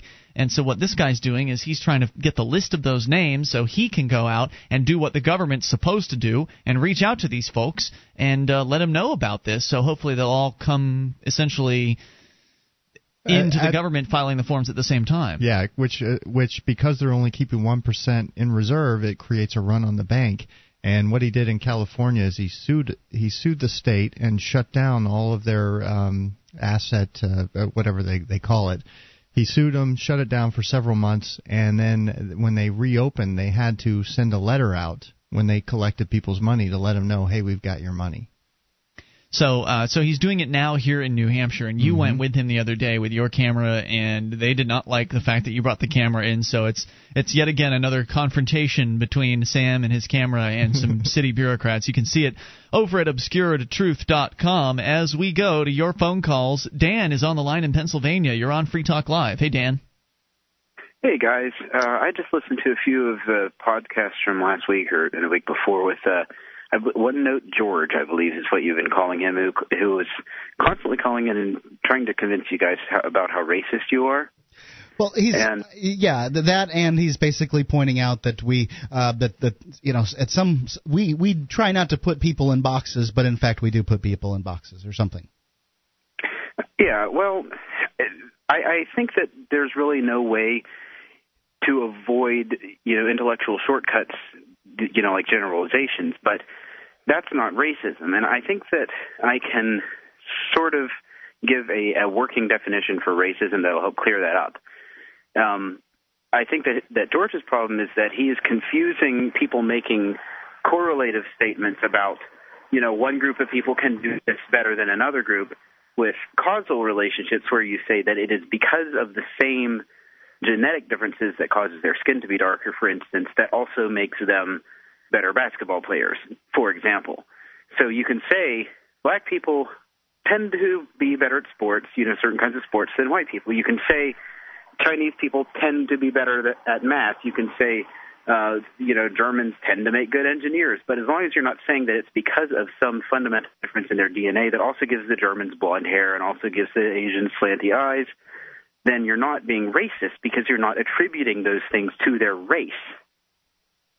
Makes some sense. Yeah, I mean, German engineering is so precise because their uh, machinists spend six months just learning how to file. I mean, that's that's the first part of their training. To they file? spend six months filing metal, filing it down. Exactly, and uh-huh. and that's that's the thing. It's a well, to start with, race was invented by communist sociologists who wanted to find a way to explain cultural differences without going into politics and economic history, because that would sort of undermine their theories. So, if you actually use cultural and economic history to derive the you know why those things are different and then you you know there's some coincidental relationship between the way a person looks there's there's no racism in that. Right. It's a perfectly harmless and useful concept. If you look in uh, marathons, the Kenyans seem to be very well represented there. They're not a race; it's a country. Um, certainly, there are some other Africans that are, um, you know, that, that run in, in races, but I don't in these marathon races. But I don't think that you can necessarily say that black people are good at running marathons because the Kenyans do well. I think that probably absolutely not. Most black people aren't running in marathons. Probably what you you're find what you'll find there if you uh, you know search back is that there was a, a, a you know a person who set up a school or taught some people about running races and and uh, or you know, just big in their culture for whatever reason. Yeah, there's a tribe that runs like 20 miles a day. They go out to play soccer at lunch. They run 10 miles to get out there. They play soccer, then they run 10 miles back. You know, it's it's part of their culture, and so of course that village or that that specific group of people is going to produce some great runners. Even though Dan, what you're saying isn't necessarily racist in that it's I don't think you know it's not involved in hating somebody. I think racism also has to do with bigotry and, and hatred towards somebody else because they look different. Um, yeah. But so what you're saying about making those general statements isn't racist. It's still painting with too broad of a brush because it's just not gen. It's just I don't think it's generally true. I mean, you're saying that you know Asian people are better at math. Well, what about the Asian people that are out uh, you know combing the fields of China uh, doing farm work? Are those Asian people better at math? Probably not. No. They probably never had no. any kind of uh, formal education. Yeah, and and that, that's why I say that you're making a correlative statement uh, by saying, you know, these people happen to be Asian, and they also happen to have a cultural and you, you know sort of societal background that tends to give them uh, more background in that kind of skill. Very so good. It, it just you know showing it has nothing to do with race. So well, and I think when you when you go in with these preconceived notions that black people are this way or or these these guys are gangsters because of the way they walk, when you go and interact with them, you actually create that reality. Whereas, you know, there are ways to go up to somebody that looks like they're the toughest dude in the world and just talk to them like a human and you may find out they're a very nice person and you know mm-hmm. that's just the way they dress but if you if you're thinking, "Oh, this guy's a thug. You look at the way he dresses." Da da da da. You are never going to get to know that. Yep. Um, there's a there's a guy here that he's a free stater. He moved um, recently, so he's a he's a new mover. And when I, I sort of sort of met him online by listen by reading some of his posts, and I found him to be a very intellectual guy. And then the first time that I saw him, he's got like a he's gigantic and he's got a shaved head and he's got kind of you know the that brow thing going on you know and and and you know, he you could have thought that this guy was a really mean dude if you had met him before I had a chance to talk to him. So you know, I had a moment of vertigo where I was trying to correspond his writings to, you know, the guy I was seeing. And, and by the way, the wrestling superstar. I'm not talking about Kane. I'm talking about another guy like okay. Kane. but Kane's another great example yeah. of this. Is um, you know, he's the if, on WWE he's he's Kane, but in in real life he's just a a, a very intellectual guy who uh, is, is is gigantic and, and shaved head and has big brows too. there you go, Dan. Any other thoughts? Yeah, total change of topic to uh, the the thing about the guy talking about the mesh networks, I believe he called them. Yeah, this was a descri- as I recall, uh, his description was essentially wireless routers connecting together to create a network that is above and uh, separate from sort of from the internet. It creates sort of an alternative internet uh, over a, a relatively you know city-like area. Yeah, well, uh, real quick, why I think that that would be uh, some, something that would be really a great benefit to look into, and um, the, the reason is that ISPs, as we know them today, are completely the result of the government restricting broadband, or not broadband, but internet access, on-ramp access in yes. general. One of my friends owned a ISP, and he had to pay Verizon for the rights to access the internet, mm-hmm. and Verizon kept raising the rates and he went out of business. If he was allowed to access uh, the internet directly instead of having to go through Verizon, he would have been able to get just as good internet service for you know a fifth of the price of what Verizon was charging. Honestly, and I mean, having worked there, I'm not I'm just, just not just talking out of my backside. Sure, I, sure, but don't you think that the, there's an issue with the mesh networks to where it'll be difficult to connect city to city? Oh, sure, yeah, but once you have a totally free market and there's absolutely no restriction to you know a group of servers in one city to the mesh network, then that wouldn't be such a problem. Of course, then we're talking about getting around the FCC, and that's where the right. problem. We're talking about fantasy, and it's a great idea. I mean, I, I'm all for more communications, the better communications. I'm all for that. Thanks for the call, Dan. I appreciate hearing from you, and I'm all for getting rid of the FCC too. Boy, that would be great. Hour three's coming up. You take control. Free Talk Live. This is Ian. Have you heard of the Millionaire Patriot? You should. He has a free handgun and five days of firearms training waiting for you. That's right. You can attend five days of world class gun training at Front Sight Firearms Training Institute and secure a 30 state concealed weapon permit, all for pennies on the dollar. Plus, if you act fast, the Millionaire Patriot will give you a free Springfield Armory XD pistol in the caliber of your choice. Now is the time. You and your family need to be armed and trained to levels that exceed law enforcement and military standards. Front Sight provides such training without any boot camp mentality or drill instructor attitudes. And the Millionaire Patriot is paying his own money to help you get it. This is real. Thousands have already taken advantage of it, and you should too. Don't miss out. Secure a front sight defensive handgun course plus 30 state concealed weapon permit for pennies on the dollar and get your free handgun. Go to frontsight.com today. That's F R O N T S I G H T.com. Go to frontsight.com for your training and free gun. Again, that's frontsight.com.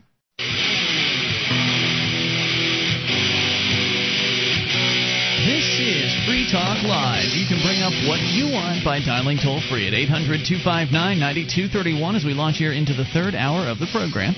1 800 259 9231. Tonight, it's Ian with you. And Sam. And Mark. And you can join us online at freetalklive.com. All the features are free, so enjoy those on us. Again, freetalklive.com. We're going to go right to your phone calls.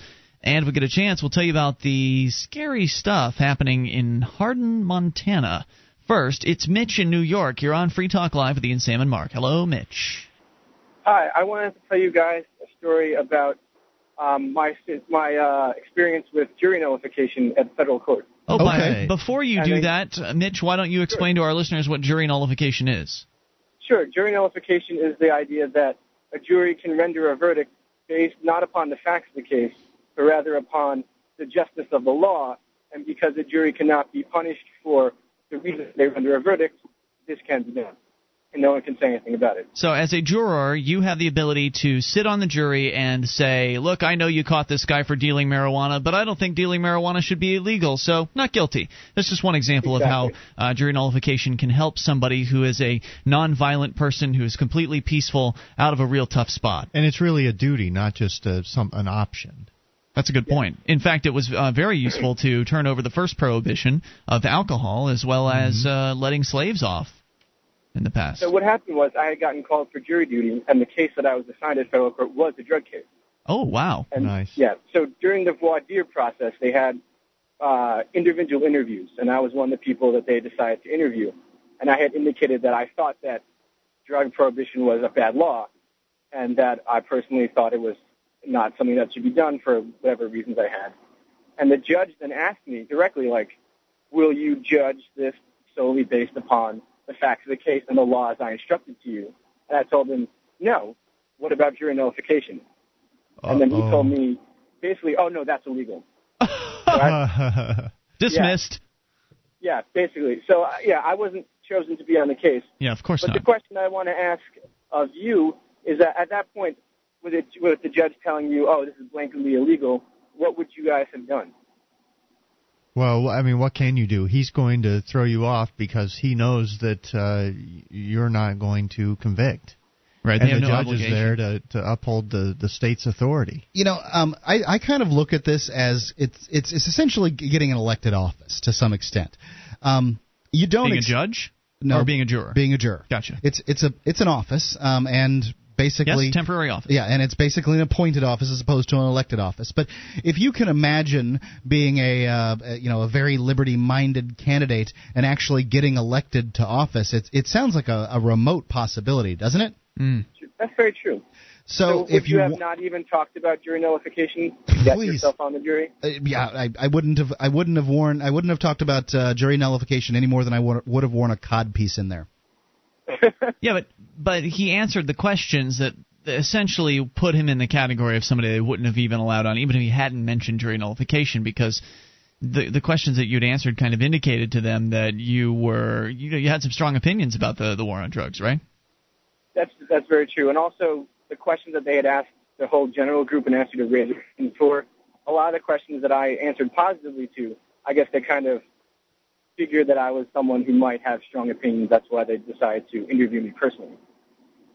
Got it. So, as far as what you would say in a case like that, uh, where the judge basically just lies to your face and says, "So, jury nullification is illegal," uh, you know, you could always ask for his citation on that. You could ask for him to uh, to show show you where he's getting his information, because well, that's not my understanding. Uh, according to the Fully Informed Jury Association, it's completely legal, and in fact, a you know uh, one of the most important things, uh, the one of the most important functions of this government is it's essentially the fourth branch of government. You've got the executive branch, the the, uh, the legislative branch, the judicial branch, and then the jury branch. But you don't get taught that in, in government high school, and many lawyers aren't even taught about jury nullification. I remember we were we were in a courtroom at one point, and there was one lawyer that was very intrigued by the whole thing. He had no idea. The funny part about it is, though, when I had been called for county uh, jury, they had played us a video before we were getting selected as jurors, and they talked about jury nullification in that video. Interesting. Under what context? Yeah. Um, they introduced, like, they talked about why the law existed that you could not be punished for your verdict, talking about some uh, like important case that happened hundred years ago, and the jury was tortured until they gave a guilty verdict, and then saying that this was an important thing of our jury system, and that's what led me to look it up on the internet after the the jury duty, and that's how I found out about FIJA and read all that stuff. Huh. Came prepared when the next time. Wow. Well, that's great. Um, yeah. You know, the best thing, the next best thing you can do besides getting on a jury, and it is tough because they have it, the system set up to put the most just docile, obedient, pathetic serfs, the most statist types of people on these the juries. elderly who are hooked into the the government System, handouts. yeah. yeah. Are, are you guys really telling me that you can't keep your, your mouth shut for a couple of hours? I'm telling you that I answer would not questions. lie. You have to, the- answer their questions. If this you lie, it's perjury. Yeah, I mean, they swear you in beforehand. They're like, you know, you swear to tell the truth, etc. And if I say yes, I'm going to tell the truth. That's too. my personal Yeah. They find out I just that you're think not that there's a way the to phrase things that make them sound less uh, confrontational. They have some suggestions for what you're talking about, Mark, on the Fully Informed Jury Association website. I don't. It's been a while since I've read that particular brochure, but they do have information about how to be sort of tactful with your answers.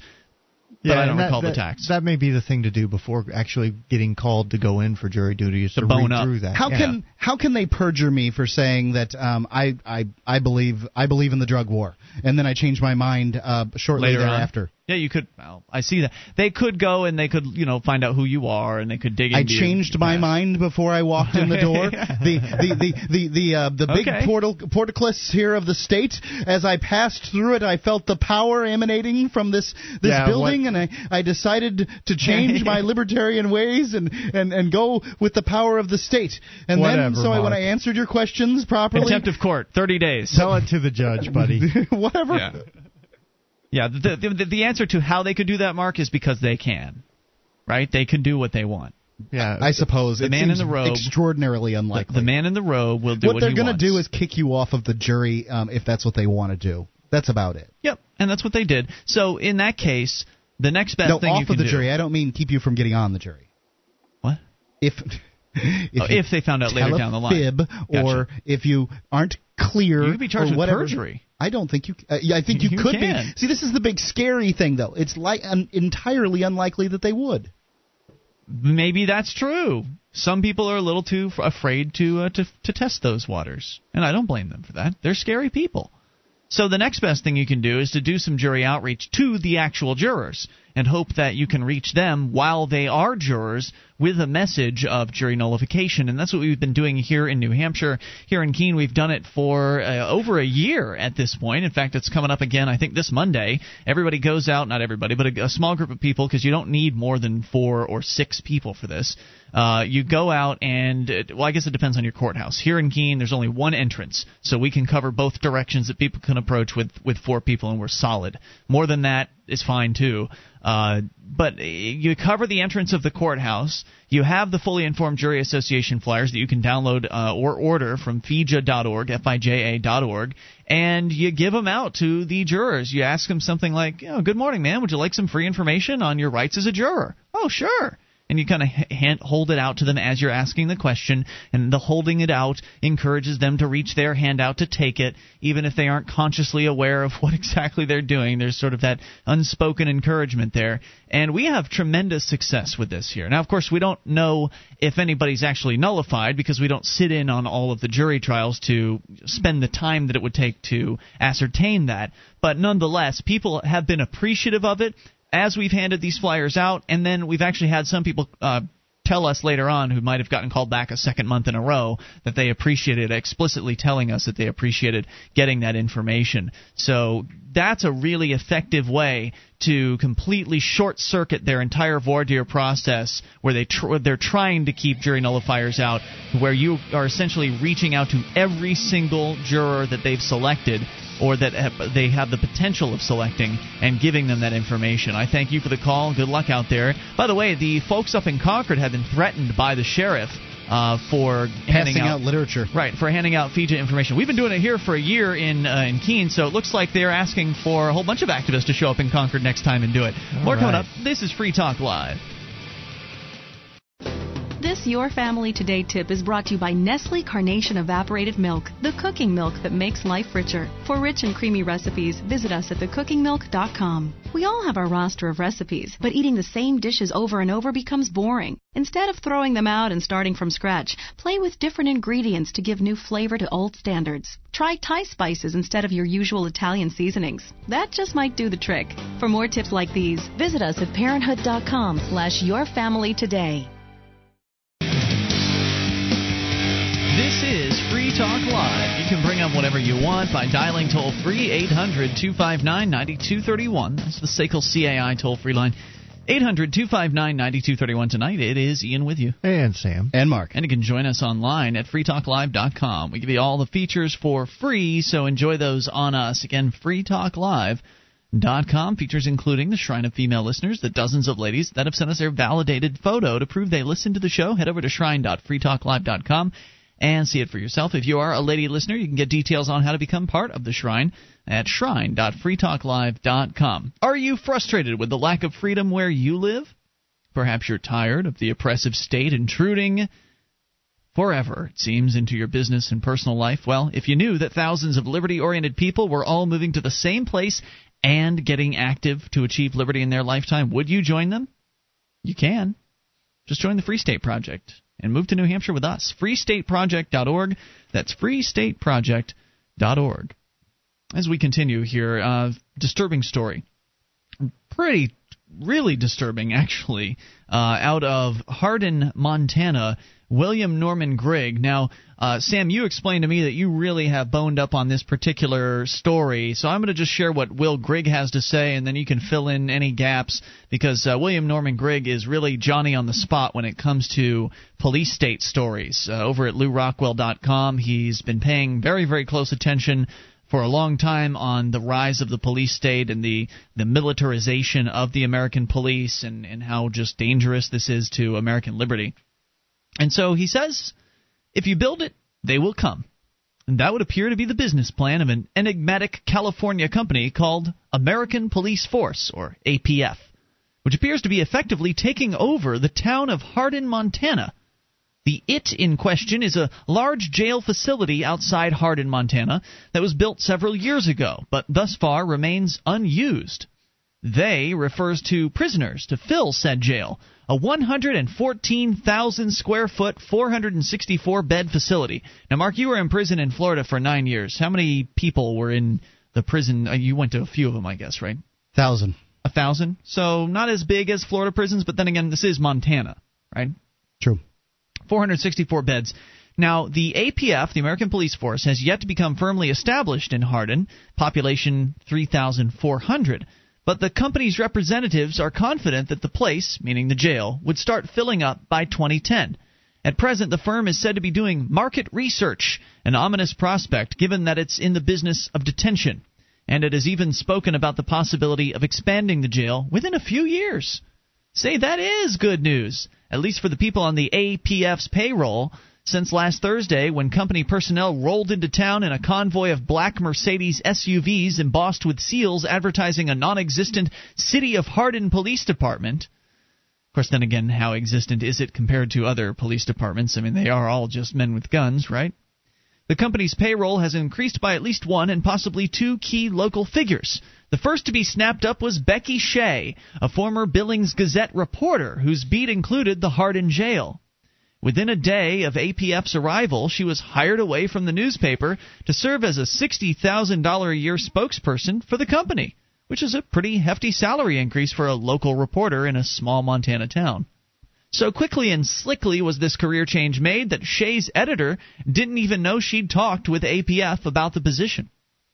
Also in discussions with APF is Carrie Smith, a finalist in Hardin's mayoral race, and the wife of Greg Smith, the executive director of the Two Rivers Authority, or TRA. The TRA is Hardin's economic development agency, which issued $27 million in bonds to build the jail as a public works project. So that's uh, the Two Rivers Authority, obviously tied in with the government, one of those sort of corporation front groups that they create to allow them to do things that the government might not otherwise be authorized to do. And uh, in what must be the most ill-conceived piece of civic, civic boosterism ever to assault my senses, the TRA's webpage, Two Rivers Authority's webpage, presents the Hardin Jail. That's a structure intended to derive people of their freedom now, remember, as a poetic expression of a cherished dream. A YouTube video proudly displays slides of the jail set to the unbearable strains of Russell Watson's wretched ballad Faith of the Heart which is the musical accompaniment heard on the TRA's detention center webpage. There's nothing quite like an effeminate power ballad to capture the pure aesthetic grace of a detention camp ringed by barbed wire. Apparently, the long road to building that jail didn't end in prosperity. Since the finished jail has remained empty, the bonds have gone into default. At one point, Hardin city government indicated it would accept relocated detainees from Gitmo, this prompted a legal battle between the city and the Montana state government. Last March, APF, the American Police Force, was incorporated in California. Last March it was. Uh, shortly thereafter, it began talks with Hardin city officials and the uh, TRA. City officials eventually announced an agreement with the mysterious firm that would bring in $2.6 million for the use of the jail in addition to an investment of 23 million to build a new training facility for military and police on the very same TRA-owned property. Now, the deal, which was publicly announced, although the specifics were never publicly disclosed, is supposedly a cornucopia of civic benefits new computers for the schools, a homeless shelter, a fleet of Mercedes patrol cars for the Envision City Police Force, donations to the local food pantry, an animal shelter, gold plated fixtures for the mayor's executive washroom. Okay, I made that last one up, I think, says Grigg. TRA Executive Director Greg Smith, whose wife is in discussions for a position with the American Police Force, helped negotiate the deal. Immediately after it was finished, he was put on administrative leave and went to ground. What appears to be happening here, and until relevant details are pried out by the of the prehensile grip of the people running things, we can't know for sure, is nothing less than a corporatist-style military coup, the takeover of a small town in Montana by a politically connected, federally subsidized paramilitary organization. At a press conference a few days ago, Becky Shay grandly announced that the decision is the name of the parent the, the decision is the name of the parent company will not be released. Suspicions were immediately aroused that APF, the American Police Force, is a tentacle of the corporatist mercenary company formerly known as Blackwater, but now doing business under the odd name of Xe. However, a press spokeswoman for Xe informed Pro Libertate, uh, which is uh, Will Grigg's blog, that we have no connection to that company and have never heard of it prior to recent developments in Montana. Hardin may well be the first of many economically devastated communities to be given a lifeline by the burgeoning military, homeland security, prison industrial complex. Lifelines of that kind can quickly become nooses. So the story there is that this some sort of mysterious company has come into town and decided to take over a jail that the town brilliantly decided to build and failed about you know now, failed in building. Now, how big would you guys guess, having read this story, the 400 bed jail, knowing the one here in Keene that for a town of 25,000, what's that couple thou- a couple has, hundred beds there? 200 beds, yeah, right. two 250. You want how many, acreage? How big is this town? How many people do you think live in Harding, Montana? Well, we already gave the numbers. So I already oh, I, I I don't remember it, but I would guess 2,500, isn't it? What do you want to guess, Mark? Well, if it's is it a jail or is it a prison? This uh, is a detention it's up facility. for sale. It's a detention well, facility. It's up for rent for two million dollars a year. They could have invested in it with the with the hopes of bringing in federal prisoners and all kinds of things like that, or state prisoners. So it, it may not it not have been intended as a county jail to right. to house the people from the you know surrounding area. But now you've got a corporation that's running a police force uh, in the town of Hardin, and so you can bet they'll be looking to round some people, you know, some homeless people up and fill up the jail here. More coming up. We'll uh, explain a little bit more because Sam, I know you know more about this. It's Free Talk Live. Gun Day, Gun Day, Gun Day. Three days to exercise your Second Amendment rights for only $10 per person, October 9th, 10th, and 11th at Knob Creek Gun Range. The world's largest machine gun shooting military gun show is fun for the whole family with machine guns and flamethrowers for rent, helicopter rides, and over 800 tables showcasing handguns, rifles, shotguns, and more. Opens at 9 a.m. Call 502-922-4457 or visit knobcreekrange.com. That's K-N-O-B, creekrange.com.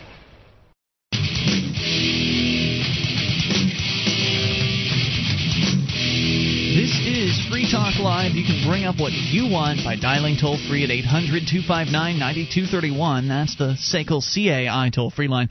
800 259 9231. Tonight, it's Ian with you. And Sam. And Mark. And you can join us on our website and get signed up for the updates. Go to updates.freetalklive.com to get on the list free. That's updates.freetalklive.com. SACL CAI. They have a full orbed approach to account recovery. It's really three companies in one. They do collections, early outbilling, and they purchase charged off receivables.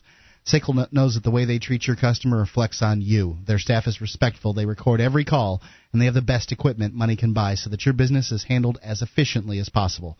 See their banner at freetalklive.com. SACL CAI.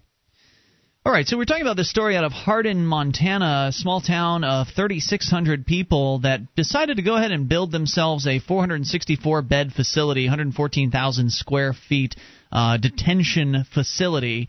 They expected that it was going to fill up full of poor souls, and it didn't. Uh, it didn't work out for them because, well, governments aren't very good at at uh, you know estimating economic demand and that sort of thing. Even though they are kind of in charge of who gets to go into these facilities. So, regardless of the reason why it didn't work, it didn't work out, and so they offered it up uh, to a mysterious company that apparently is not bothering to name itself. Uh, some people are suggesting it's Blackwater or one of their divisions or some sort of subsidiary of, uh, of Blackwater. But they are paying they're paying 2.6 million dollars for the use of the jail, and you said that's that's on a yearly basis. Mm-hmm. Uh, Sam, now and also investing 23 million to build a bunch of uh, new stuff, including a training facility for the military and the police, and some other giveaways to the the local bureaucracies.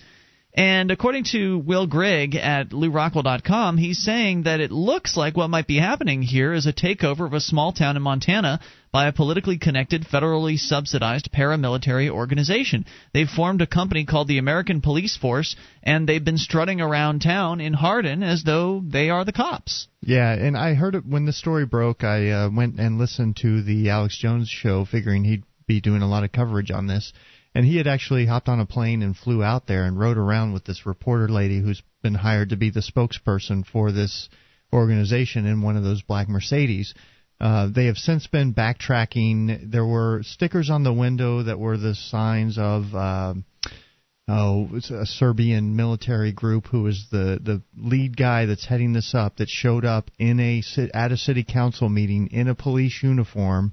It apparently has civil action uh, that he's lost. He owes over two million dollars uh, in civil suits that he's not paid. He's been convicted of over, I think it's eight felonies, uh, and these are the people that they're hiring to run the jails.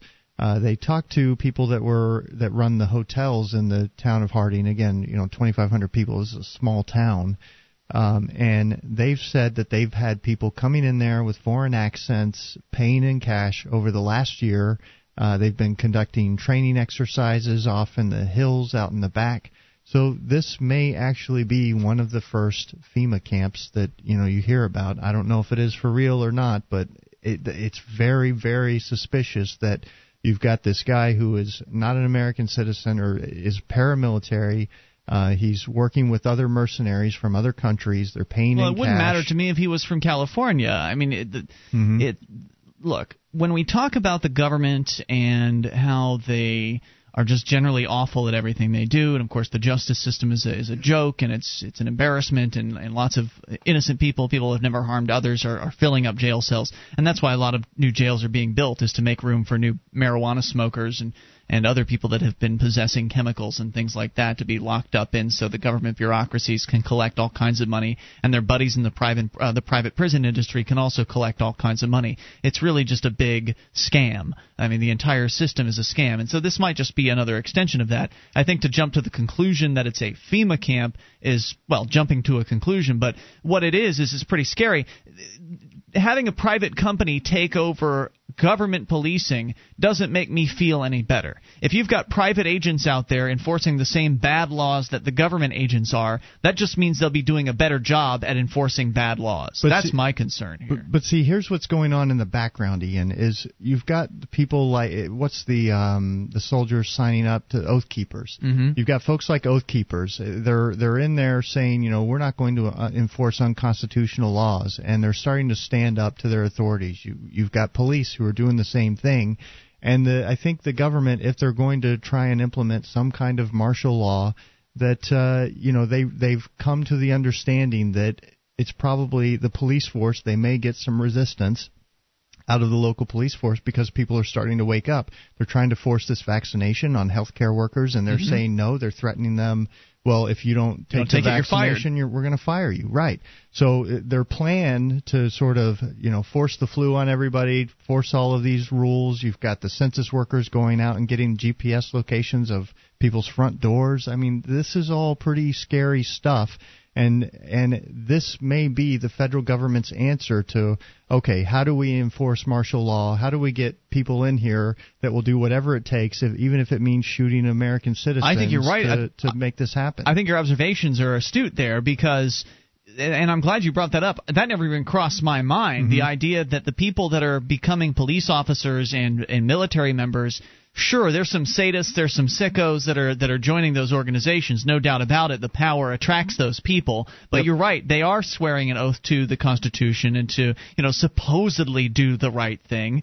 But if you were to form a private company, in this case the American Police Force, as they're calling it, you form this private company. You don't need an oath.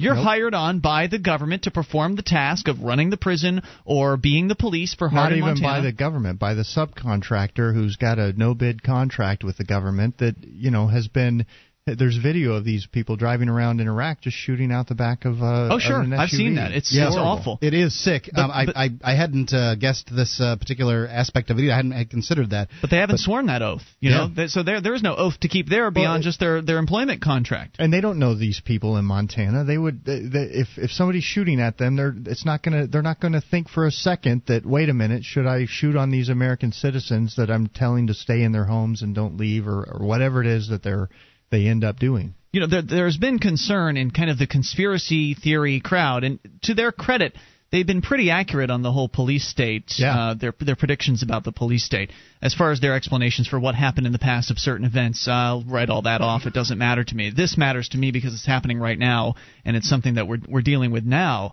Uh, but one of the things that they've uh, that they've said about the foreign troops, right? There's always been these kind of scare stories about foreign troops are coming here. The UN, they're going to, you know, use these foreign troops because they don't, they're not Americans, so they don't care. And I don't know if there are really foreign troops in the United States, but it sounds to me like from the observations you were talking about that there are foreign uh, gentlemen that are that are coming in to work for these private security companies, and they don't have those connections. They don't have a family in the area. They they they don't care. You know, they they're there to get that paycheck. If they are hired on by a private company, do they not have sovereign immunity then? Can Well, they be? sh- sure, they do. They they in Iraq it was, you know, they were trying to figure out, well, are these guys under Iraqi law or are they under military law? And the government came back and said, well, neither because they're private contractors. What cops are going to go arrest them? I mean, you've got a private company that's been hired by the government to call themselves American Police Force to go around arresting people and, and filling up a prison. What sheriff is going to come in there and start arresting the American police force? Well, they, it could be the sheriff of that county. You never know. well, they've I mean, got machine guns. Really? They're they're driving Mercedes. They probably have black helicopters. You know, the whole works here. sheriff can uh, call the governor and get the uh, the the New, the uh, Yeah. Montana National Guard in there. You think? They You- could. Do you think they're going to do that?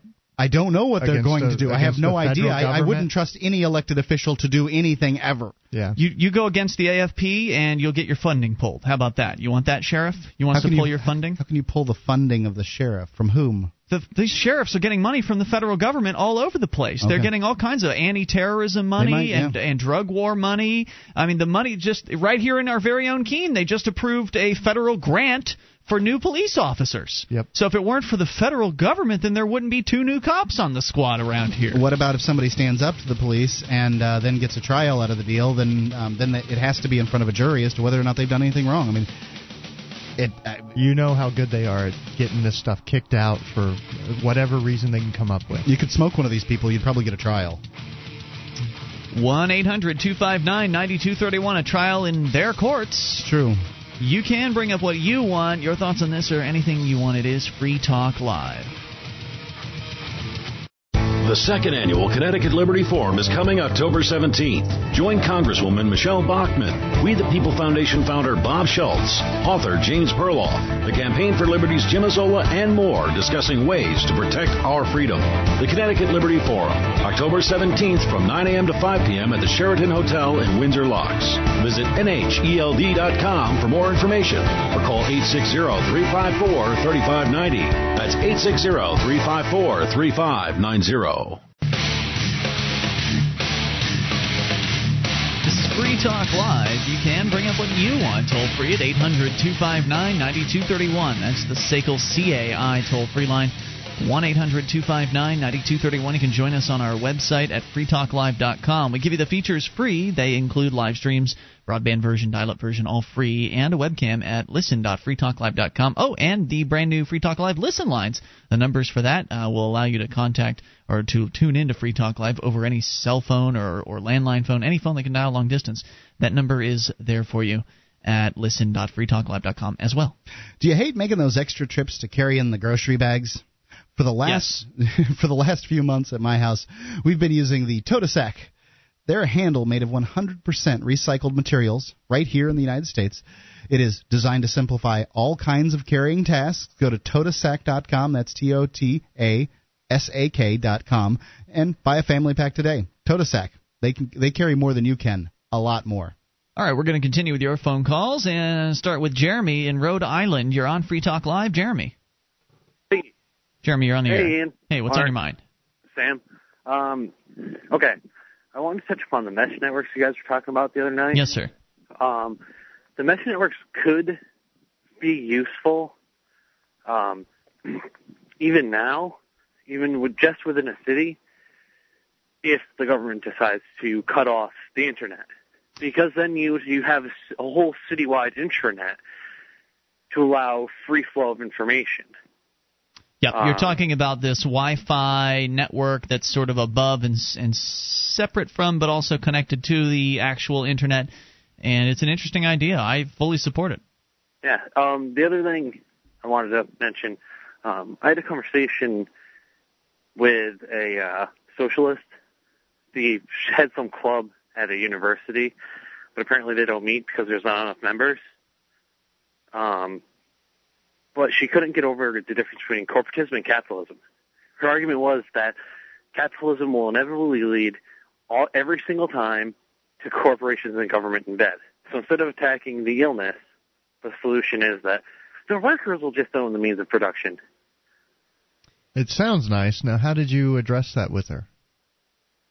Um, I, I asked her how how the owners would end up. Basically, what you got, um, the argument you guys had um, with another caller, which is, you know, I own a I own a um, I own a bike shop. How how are you going to, you know, make the own how make the uh, the workers own it? Yeah, and well- she couldn't really she didn't really address that. And basically, the argument was, well, we just don't see eye to eye. Yeah, and I think whenever a I lot try of to use logic. I think a lot of people see the corporations that are out there today, some of the as large as they have grown and as much control and influence they hold over people's lives, the way they control the media and so forth, and they think, you know, corporate uh, co- what is it? Capitalism is bad. Period.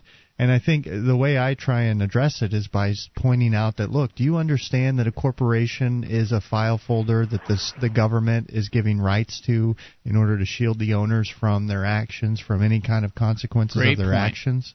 Yeah, well, um, and her argument for why why socialism didn't work with the Soviet Union is that well, the whole world wasn't socialist. So apparently, for Oh. it to work, for socialism to work, we need to plunge the whole world into a dark Wow, age, that's and then utopian. realize it doesn't work.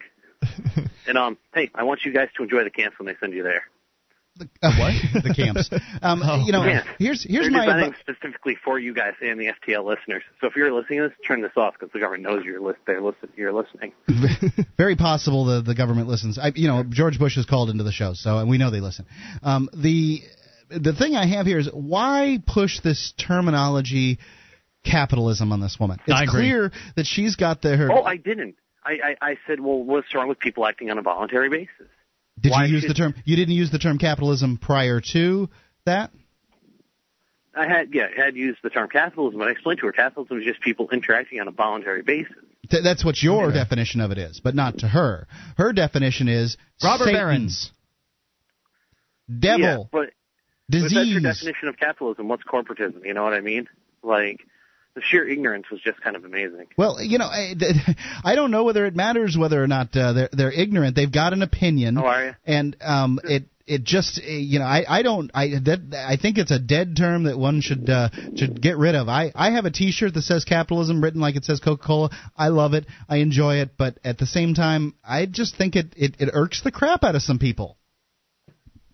Yeah, I would suggest And it makes them for bad converts. Right, I, I agree with Mark's position on that. I would suggest that instead of embracing capitalism, that you just embrace the free market Right. and explain how it is that in the free market you can have employee-owned businesses, that in the free market you can have a top-down stru- uh, management structure, in the free market you can have a co-op, you can have various different, you can have a commune, you can have various different sorts of uh, of organizational structures, and you can have sole proprietorships or whatever uh, no, works. we can't have that. We can't have that because the whole world has to be socialist. Right. Well, if that's where you're does. at, then you you can't go any further. I mean, then, if you're at, Yeah. then you may want to go from there to the gun in the room to show, look, you know, this Yeah, that's is what you're the room. advocating.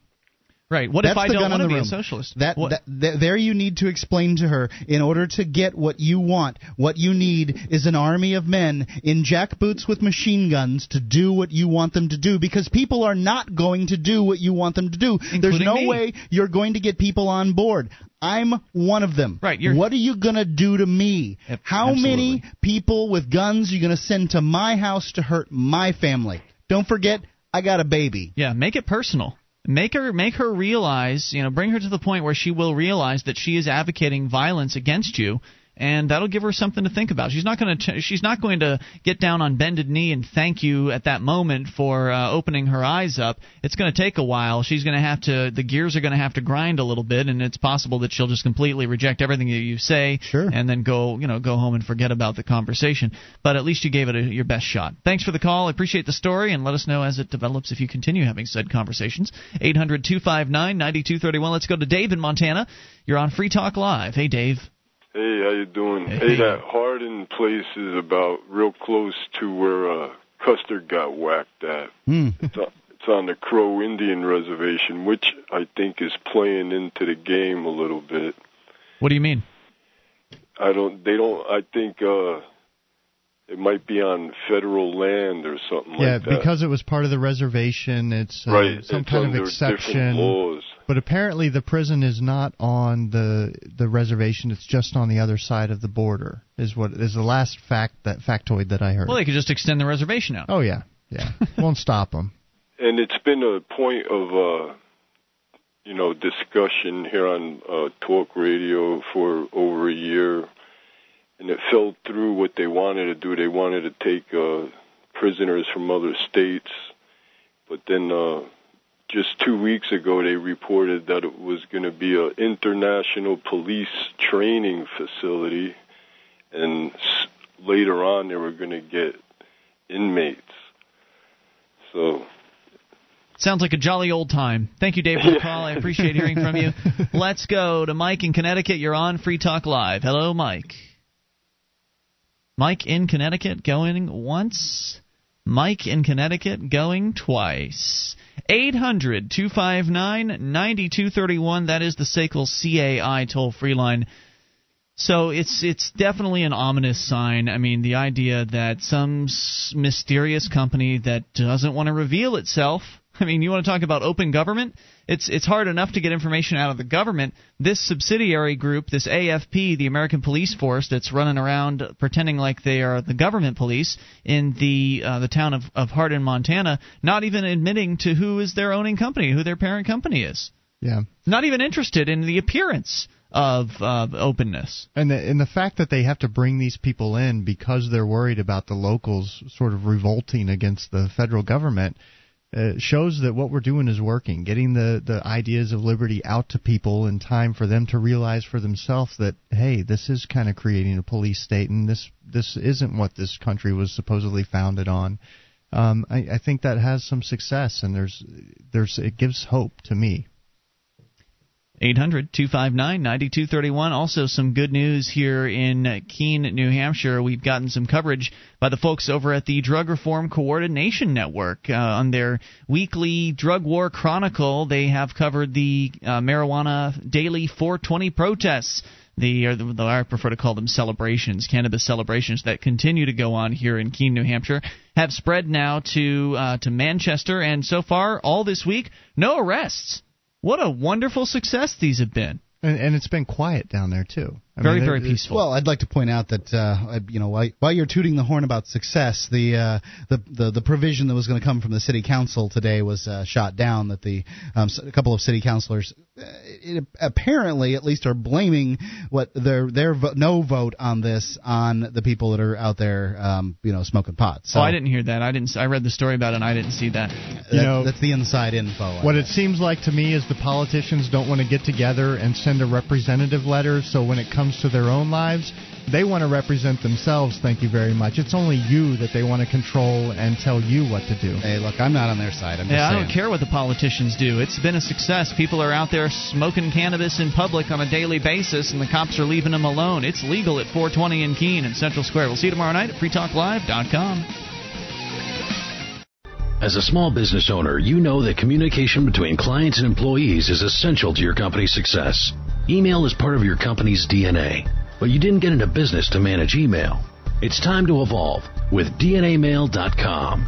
Get Microsoft Exchange hosted email services with free activation and setup, 24 7 support, and 99.99% guaranteed uptime, all starting at $8.95 a month. DNA Mail even supports your Blackberry and iPhone and offers a free Microsoft SharePoint Internet portal to keep everyone connected. Look, you know what it costs to set up an email system. Don't blow your budget on fighting viruses and having an IT specialist on call. Save time and money with DNAmail.com. Every standard or unlimited exchange mailbox will get a free copy of Microsoft Outlook 2007 or Entourage 2008. Call us at 800 628 3204. That's 800 628 3204. Or visit DNAmail.com and join the evolution.